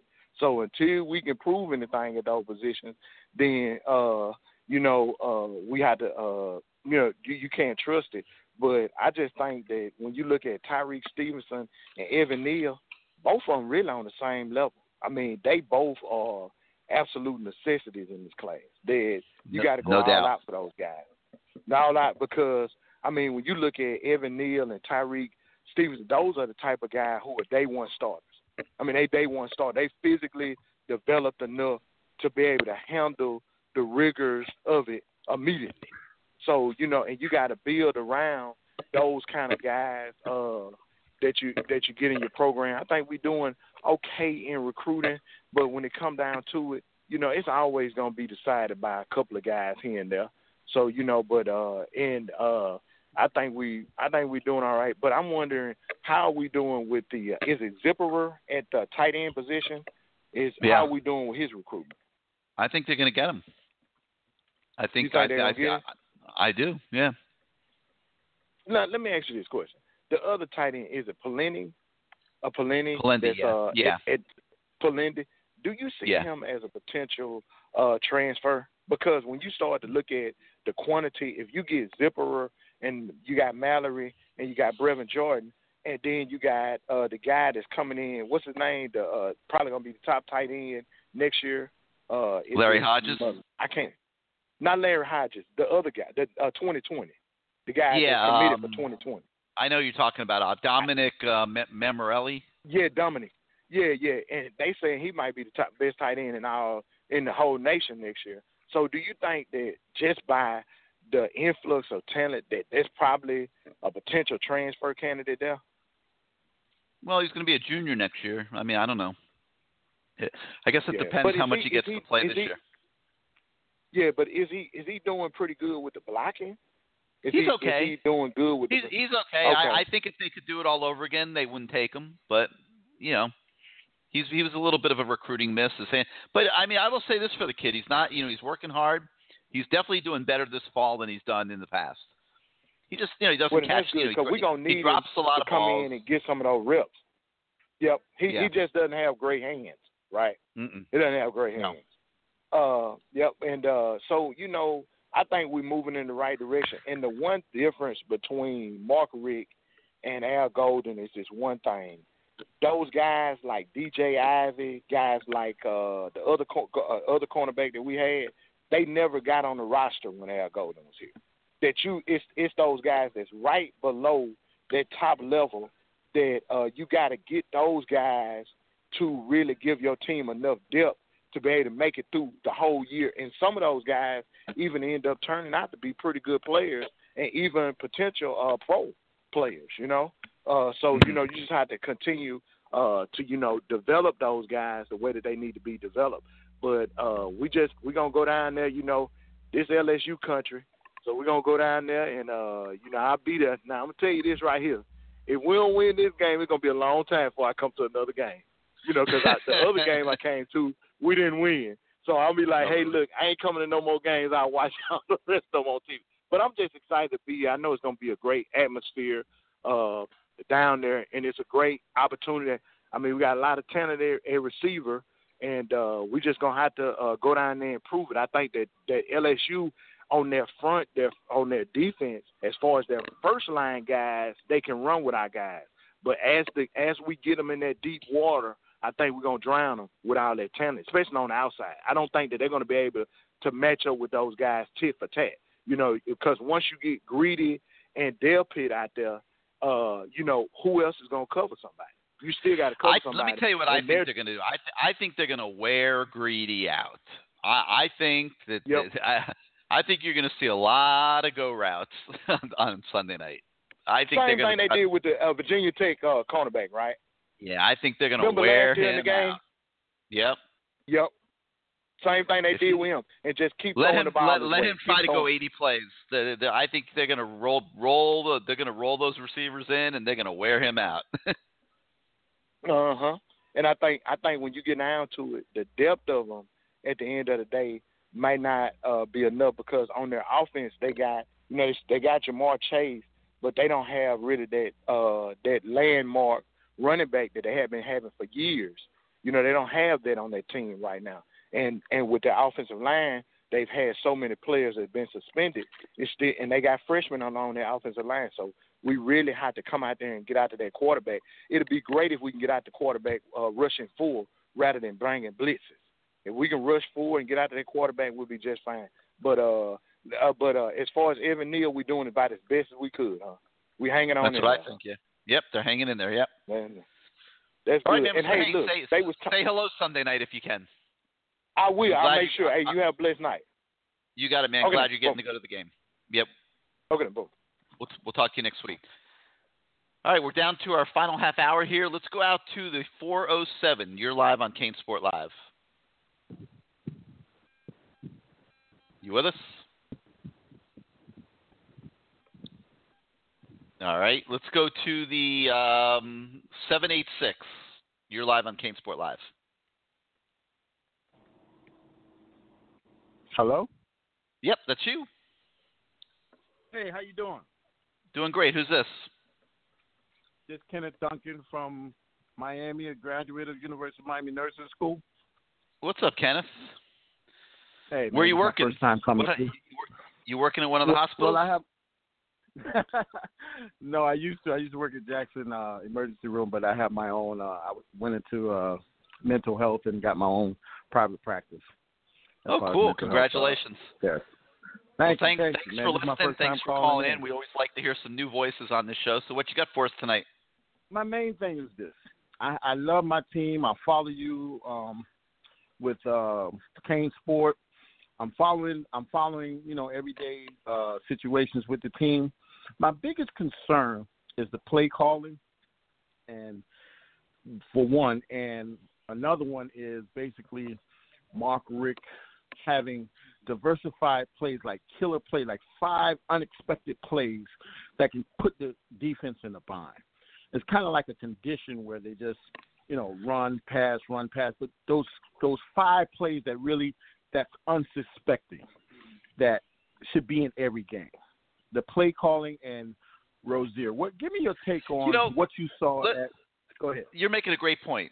Um, I, I saw that two years ago, and he had a healthy Ahmmon Richards and and you know obviously Braxton and those guys, and and we saw that quite a bit two years ago. Last year they kind of got off a little bit from you know because of the injuries and stuff, and and uh, you know I think that that kind of impacted his play calling a little bit. I didn't think he, you know, yeah, I mean they were they were undefeated going into the last regular season game of the year, so he certainly wasn't doing a bad job by any stretch of the imagination. But right I didn't. I I I'm not sure that we saw exactly what you're talking about here as much last year as we did two years ago. I think we're going to see it this year. I I think that you know they have uh, enough of a base of talent and so much of it, different guys that can do different things, and I think it's going to really really enhance Mark Richt's play, um, game planning and play calling. And I'm looking for a whole nother level this year from Coach Richt, and I think I think he, there's, there's a pretty good chance you're going to get it. Now, what what do you see as far as Lingard? What's going on with him? I hear, I know, I read your um your your your your your columns on you know what's been going on with through through Tom um the coach Thomas, what do you, what do you, what do you see his potential as as far as playing this year and moving forward in the future? He's got a lot of potential. He's just got to learn to be a college running back. You know, when you can run the way he can run, you can get away with a lot of things in high school that you maybe can't get away with at, at this level. And he, you know, I think he's learning how to be a college running back. I think he's learning how to do things like pass protect that you have to be able to do. I think he's learning the playbook, and I think that they're in a situation with Travis Homer and DJ Dallas where they've got two really, really good players up there to to run first and second team, and they don't have to throw a true freshman on the field that's not ready. Okay. Okay. All right. So, but you get what I'm saying with the play calling with Mark Richt. You know that unsuspected. Like you said, they might they may do it this year, but every game needs to be something where something's not figured out. Where they, you know, the commentators saying, "Hey, this guy always comes with something unexpected for the defense," and puts the defense in a bind and, and expands his player's role as far as what he wants to do. Yeah, you you want him pulling plays out of out of uh sorry about that. Um out of his the back pocket. box, right? Yeah. yeah. Just you know, if you got that talent, that speed. I mean, I mean, Mark Richt is a great coach, a great history. I mean, things that uh, provides a great foundation, but he has to get that, you know, that that that he's not. He doesn't have a, a, a, true offensive coordinator on on staff. So what and, and and and since he's bringing Thomas, I mean Thomas Brown as the coordinator, and then you hire the co-coordinator, the wide are they calling plays? Or No, no, no. They're they're they're coordinators in title only. Mark Richt's calling the plays, and you know, but but what you're saying is you want to see him call a game where in key situations he's got a play that he that a special play that maybe they haven't shown before in his back pocket that he can pull out and it, it, it turns into a big play or a touchdown. Should- and that that's should be his two style. or three of those every That's Right. his style. Okay. He that he believes in doing that, and you know we've seen it. Like I remember, I can't remember what game it was last year, but there was one play where he brought Jeff Thomas into the slot and ran him deep and across the field to take advantage of his speed. Uh, you know, we we've we've we've seen him do that quite a bit in his first few years as coach, and so it's definitely his style of doing it. And I and, and I think with it's not a all the skill talent they have this year, you're going to see more of that. All right, now. All right, well, um, thanks for this is my first call. I was excited to talk to you, man, and you gave me the great answers that I needed. Hey, make sure you call again. Thanks for being part of the show. All right. All right, remember Kenneth Duncan. I'm an alumni, so and I paid for your CaneSport. You got it, Kenneth. Thank you so much for being right, part of the show, and th- thanks for being a CaneSports subscriber. Good dude, man. Good, good to hear he's doing well with his own practice after coming out of the UM nursing school. All right, five six three nine nine nine three six three three. Hit one on your keypad if you want to come on the show. Uh, we still got about uh, a little bit of time here left tonight, so uh, don't be bashful. Let's go out to the three oh five. You're live on CaneSport Live. Are you with us? Gary? That's you. Gary. Yes, sir. Hey, Gary, it's uh, Ecstasy424. How are you? Doing great. How are you doing tonight? Good, good, Gary. I just have two questions, and then you could put me on hold. So, first question is Have you seen Mark Richt put in more motion pre snap in our offense? That's something that we did not see at all last year. Do you think that's going to happen this year? Um, I think I'm going to withhold comment on that. Okay. You know, I don't think I don't think I don't think that would be a wise thing for me to cover here at this point. Let's uh, let's wait till after the after the game on Sunday. Okay. Okay. Sorry, I didn't. I don't want to divulge any, you know, secrets or anything, but just wanted to see if uh, we're going to put in more motion. Second thing is with the new red shirt rule out in the NCAA. Um, what do you? How do you think that's going to play out? We're obviously when we're going to play some less, lesser opponents, we'll probably be able to see a lot of these, you know, freshmen uh, get more playing time. Uh, but you know, with this four-game red shirt rule, you know, how Yeah. do you see it being played out? I think that that is a phenomenal question and, and one of the best questions tonight. And the reason for that is I think that that new rule and how programs adjust to it and manage their rosters is going to become the new hidden variable in college football. I, I, I, I think that it's so critical that they are able to get guys into some games and get them some action. But if a guy's not a frontline player for you, make sure you get him a red shirt year so that you have the at least the option of having him down the road when he's older and more seasoned. Like, and I use like Casey McDermott as a great example. How much would you love to have Casey McDermott back this year to anchor the offensive Yep. line, uh, having played for three years? And uh, it's huge. Like, you know, I look at just the receivers this year. There is no reason in the world they shouldn't come out of this season with Wiggins, Ezzard. Um, I'm not going to include Pope in there because I, I, I think Pope, you know, can can evolve into a bigger bigger player than that. Obviously, Hightower can, but a, a few of these freshman receivers, there is no reason in the world if they're just playing a couple plays a game that they shouldn't walk out of this season with a red shirt because you might wish you still had that guy four years from now. And you know maybe he's not Right. he, maybe he's not a first or second round NFL draft pick, and maybe it makes sense for him to come back for his fourth and fifth year. And you know I, I think that pro you know look at Wisconsin last year and and what having older football players did for that team and how they were able to come down here and beat Miami in its in its home stadium in the bowl game largely because they had older players who had redshirted and and and and and performed for them. And I just think it's a big deal. And I and I think it gives uh, coaches and programs the opportunity to strategically manage their roster. And I think it's going to be so important if you want to be a great college football program year after year after year, I think with this new redshirt rule, how you manage your young players and rosters is going to be a very critical factor. Yeah, I think it's important. You're going to give this 18-year-old kid, you know, some live action in some games, and then you can possibly redshirt them, and then they're going to know, okay, this is what it's like to play, you know, some of these games. You know, even if it's against Savannah State or even some, of, you know, maybe it may be, you know, a blowout against Georgia Tech or something, right? But at least they get some live action. They know what it takes, you know, in you know NCAA football to be successful, and then they work that extra harder uh, when they, you know, in their redshirt freshman year, right? So, anyways, uh, wanted to give some time to the other callers. Thanks a lot for answering my questions, Gary.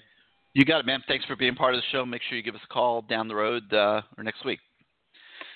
All right, let's go out to the 916. You're live on CaneSport Live. Gary, how you doing, man? Doing great. Who's this?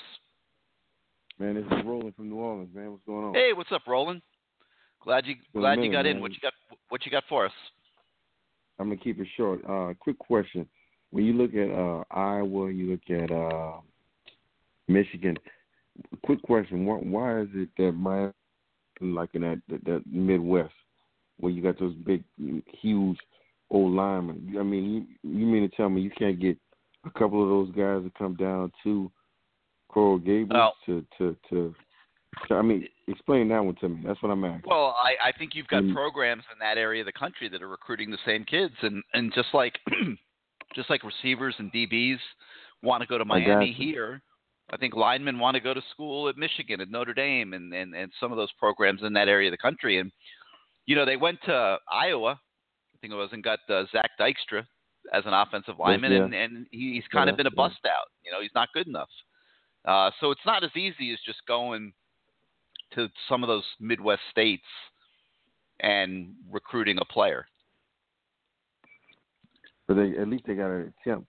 You know, you got all the speed in Miami. You got to go to the Midwest. I mean, you know how it is, Gary. I mean, it's, it's the same mantra. You got to the Midwest, Iowa, Nebraska, the Kansas, uh, the Mississippi. I mean, don't don't get you know. I'm, I'm not saying if they if they can if they're not gonna get the top tier guys, at least get guys that you know that can be. It doesn't matter about stars, but you know guys that can come in and be coached and be productive. So, you know, from that perspective, um, I think. I mean, you've seen it in practice. I mean, overall, from from your perspective, how does the O line look? The starting O line, not not backups, just starting O line. Like as far as um, run blocking, um, uh, protection against the pass. You know, just what's your what's your perspective on, on both? I mean, I And I uh, think you know. I think the first team is going to be adequate. I think there's going to be times where they struggle, uh, depending on who they're playing, but I think they can be adequate. I think if you have an injury or two, uh, hold your breath. Is it okay? Adequate? Are they better uh, against the pass or better against the run? Well, you know what? You, it's already engaged. We'll, we'll It's all matchups. Every game's going to be different. Yeah, I mean, you know, you, we can't really say that yet, but the key is that they stay healthy. That's true. Yeah, that's true. I agree with that. And I think they really need to utilize those those uh, young tight ends, especially uh, kid from uh, Vegas and that Mallory kid. To watch him. Yeah, they're both going to be great. dog. They're both going to be be phenomenal. Both of them going to be tremendous. no doubt. Tremendous. So, no, man, I would I'm say those two kids game. are can't miss. They are so good. Yeah, that that's true. You're right. Super can't miss. You do you, Yep. man, you think Trayone Gray will get some get some carries this game? I don't know. I'll believe it when I see it. I mean, if they get to if they get to the third running back, he will. But I don't know if they, you know, I don't know if they'll get to the third running back in this game. how has he looked in practice? man? and I'm, I'm He's done great. You know, I mean, he's he's he's he's uh, kept Lingard from getting too much in the mix, and you know, uh, he's an older guy. He knows what to do. I mean, he's done great. hmm You got to give that guy a lot of credit, man. He's hung in there. He was a quarterback yeah, in high in school. You gotta respect he, he, that. you got to respect that kid. That kid is hung in, and he's, Yeah. you know, yep. And wh- one last question before I go. I forgot to ask you. What about Darrell Langham? What's how, how's he looking? looking good. You know, he's just got Yeah. he's just got uh, Richards and and, and uh, uh, he's got Ahmmon. Well, he plays Ahmmon's position, so he's got he's got Ahmmon Richards ahead of him. Yeah, yeah. We got a lot of receivers, tons of receivers. All right, good. I'm I'm gonna just hold on, man. I'm Look, and I'm looking forward to that game on Sunday, man. And you do a great job. Good show as You always, got it, man. Hey, thank you for being part of the show. Give us a call again next time. All right, let's go to the 310. You're live on CaneSport Live. Hey, Gary. Yes, sir. That's you. Who, who's this? Hey, oh, sorry, it's Righteous Kane. How you doing, sir? Hey, what's up, Righteous? What you got for us? Uh, just two quick things. Uh, one, are they going to use like a, some of a short passing game at the beginning of the game to kind of slow down that defensive uh, pass rush? I know, you Yeah, know, I'm they, sure. Dave Aranda, you, I'm you sure they're gonna, I'm sure they're going to do a little bit of everything. I, I think they are, but I also think that they're going to go deep. They're going to they're going to have a lot of deep routes. I think they're going to try to wear those LSU deep. LSU is going to play man coverage all night. So uh, an obvious strategy is to wear those guys out. Use your depth. Your nine deep at receiver. Use your depth and wear those kids out. Yes, I agree. And do you think our goal line, um, goal line um, offensive um, formation will that work this time around, especially with Trayone Gray and and Realus? Will you think it'd be more effective oh, this time? 'Cause I know you know, third and short was, was very difficult last year. I don't I don't know. I asked Mark Richt about that today. Actually, um, he, he had his uh, pregame press conference today, and I and I asked him that question. You know, I said, Mark, you know, you said at the end of last season that you're going back to the I formation, and uh, you know, I asked him. I said, are are you pleased with how that's come along? Because uh, they recruited Realus George to play fullback, but you know, he's really I don't know that he's as ready right now as they maybe were hoping, and they're they're using Trayone Gray as the fullback, and I don't really personally see him blocking as a blocking beast, and I'm wondering myself, how is this I formation going to work on the goal line? But Mark Richt said he was happy with it, so we'll we'll see. I'm I think we're going to see it. Yeah, I mean, I hope it works. You even have to bring extra linemen because you know that that's that's going to be a key factor in tough games like this. You need to convert those third and short uh, down distance situations. And one last thing, sir. I I notice a lot of teams now have all these different um, coaches, all these like 50, like Alabama has like 50 or a 100 um, special assistants and whatnot to help break down games. Do we have enough of those in Miami to kind of compete with us? Because it seems like it's, it seems like it seems Yeah. to make a difference in a lot of these games now. All these little specialists. There's a lot of guys working in the back offices there that you don't even know about. The, I mean, the, that's one thing that they've beefed up under Mark Richt. The, the they've significantly increased the support staff, and uh, yeah, they've got several guys doing that kind of stuff. Okay, that's good to hear. Well, we hope for a Cane victory on Sunday. Thank you, sir. Have a good night. You got it, man. Thanks for being part of the show. All right, five six three nine nine nine three six three three. Hit one on your keypad if you want to come on the show. Uh, I've I've cleared the board, so um, we're wide open there. Um, I'm gonna go for a little bit more, a few minutes here, because I got to get to some of the questions that were posted on the message board. But if you want to get on tonight, now's the time to call in and, and, and do it. But looking at the questions that were submitted on the message board, the, the first one, and we we haven't covered this subject tonight totally, so um, it's a good one to talk about for a minute, and that's the field goal and kicking game, uh, and and what's the state of that? And I think Zach Feagles as a, as punter is going to have a, a really good season. I think that he was nervous last year. Let's be honest. He admitted it when I spoke to him a few uh, about this about a week and a half ago. And you know he's always had the big leg, and his leg's bigger than ever going into this season. Um, but now he, he he's much more consistent, much more composed. I think as a punter, you're going to see him have a great uh, great season this year. The freshman Bubba Baxa, who's going to be the kicker. Uh, I think there's you know reason to be a little bit more concerned just because he's a freshman. He's going to be nervous. How's he going to perform? We don't know. Um, but the one thing where I do think he'll do well is on kickoffs. He's got a huge leg. I think you're going to see most kickoffs go into the end zone, and um, he'll be very adequate there.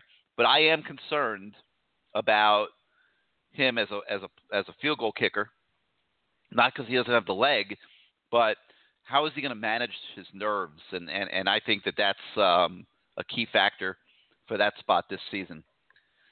Uh, another question the mindset of the team. Do they take another step forward this year? Uh, I've talked about that quite a bit tonight. I love the mindset of the team. I think they're confident. I think they they have a great chemistry in the locker room. I think they have a nice mix of veteran leadership and young players coming up, and uh, so I, I feel really good about the mindset of the team, not just going into this game on Sunday, but also going into uh, the entire season and their ability to withstand adversity and hang in there and, and, and show good character and things like that. Feel real, real good about the football team that's going to be uh, going to Dallas on Sunday. Um, the perceived weakness of the loss of defensive tackles from last year, uh, we've talked about that quite a bit, uh, both on the message boards and on the show tonight. I think it's huge. I, I think it's destroyed the depth at defensive tackle. I, I think uh, Gerald Willis is going to have to really uh, step up and be the man. Um, the other guys at that position, I see more as role players. I don't see any of them as being ready right now to be frontline Division One college football superstars by any stretch of the imagination. So um, it's the one one area on defense that I think is the most challenged, and it's going to be interesting to see how they do. Um, I know the coaches are happy with what Pat Bethel is doing.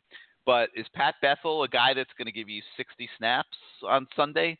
Uh, we'll see. You know, um, I would like it better if he was giving you 25 and Norton and McIntosh were still there giving you, you know, 35, 40, you know, like like they would have been had they stayed. So um, I, I think that hurt the team a lot, and we'll have to see how they do in overcoming um, those that adversity that they have to deal with at the defensive tackle position. Uh, the matchup of LSU defensive coordinator Dave Aranda against Mark Richt's play calling. I think Mark Richt brings a lot of weapons to the stadium on Sunday and has every reason to, to, to win that coaching showdown, so to speak. And I, I think you know the the onus is on Mark a little bit because they've done such a good job recruiting. They've built up. You, you couldn't ask for more uh, talent at receiver. Even the young kids at tight end are very good. They've got backs that can become factors in the passing game.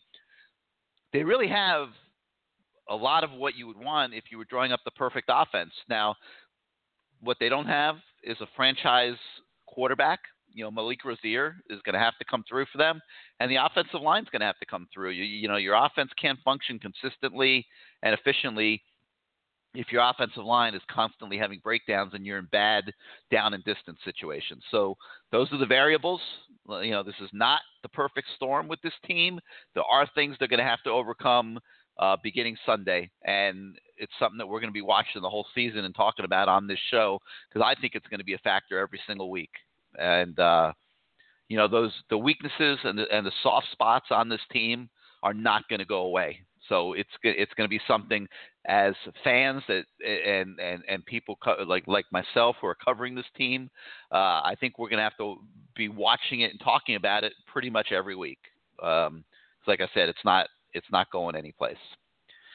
And lastly, expectations for the team. Uh, I mean, I think you got to have high expectations. They almost went through the season undefeated last year. I don't see this as a significantly weaker team. It's weaker maybe at defensive tackle, but it's way better at places like receiver. And you know, maybe even deeper and better at running back and and you know, Malik Rosier should be better. And you've got a lot of experience coming back on defense. You know, those guys should continue to be better. So everybody in college football loses players, has different changes that take place year to year.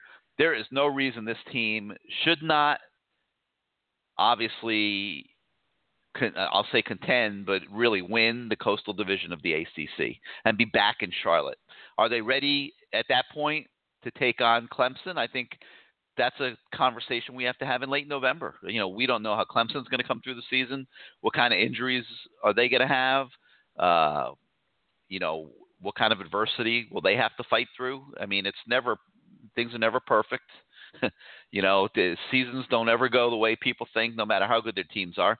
So I think the Clemson conversation isn't even one to have right now. The Miami doesn't have to be better than Clemson or even good enough to compete with Clemson on September the second. They got to be good enough to go to Dallas and beat LSU, and um, I think that's the focus right now. Uh, let's see we talked about the offensive defensive line depth. We've talked a lot about Malik Rosier. Is he more confident? Yes, he absolutely is. Uh, Mark Richt is confident in him. The depth on the team is improved. So I, I think we've pretty much covered all the bases tonight the best that we can. And um, I hope you guys have enjoyed the show. It's great being back with you on Tuesday night. I want to thank our new sponsor, Sicilian Oven. You know, you've heard us say so many great things about Sicilian Oven tonight, and I, I hope that many of you have never eaten at one of their locations have the opportunity to uh, to get out maybe in the next week or two and share your experiences with us. They're going to be with us the whole season. Uh, you've got the location in Plantation at the Fountains Complex on University Drive, the Aventura location at 205th and Biscayne. Um, you got a location in Lighthouse Point. You got a location in Coral Springs on Sample Road and 101st, and you've got a location in Boca Raton. And lastly, a location on Oakland Park Boulevard, just west of Bay- Bayview in East Fort Lauderdale. And that location has a full liquor bar, so you can really um, go there and camp out, eat some good food, watch some football, have a few drinks, and uh, I know I'll be doing doing it off and on when I get a chance, you know, at least on Sundays maybe uh, through the football season. So, um, Sicilian Oven, thank you for joining the CaneSport Live family and uh, looking forward to it the whole season. So I want to thank everybody that called in tonight. I, I thought our calls, uh, contrary to some of the comments I'm reading on the message boards at canesport.com, where we got the peanut gallery taking shots at everybody, I thought the calls tonight were pretty darn good. And I think we've got a lot of, you know, very well-rounded and knowledgeable fans in, in, in the Miami fan base. And uh, I encourage those of you that did not call in tonight to feel comfortable uh, calling in in future weeks, and we'll be here every Tuesday night throughout the season. Um, it's the weekly summit meeting of the Canes Nation. So once again, thank you for joining us tonight, everybody, and uh, those that are going to Dallas, I'll see you Sunday in the Big D at Jerry's World, and uh, we'll be back next Tuesday night to talk about it. Good night, everybody.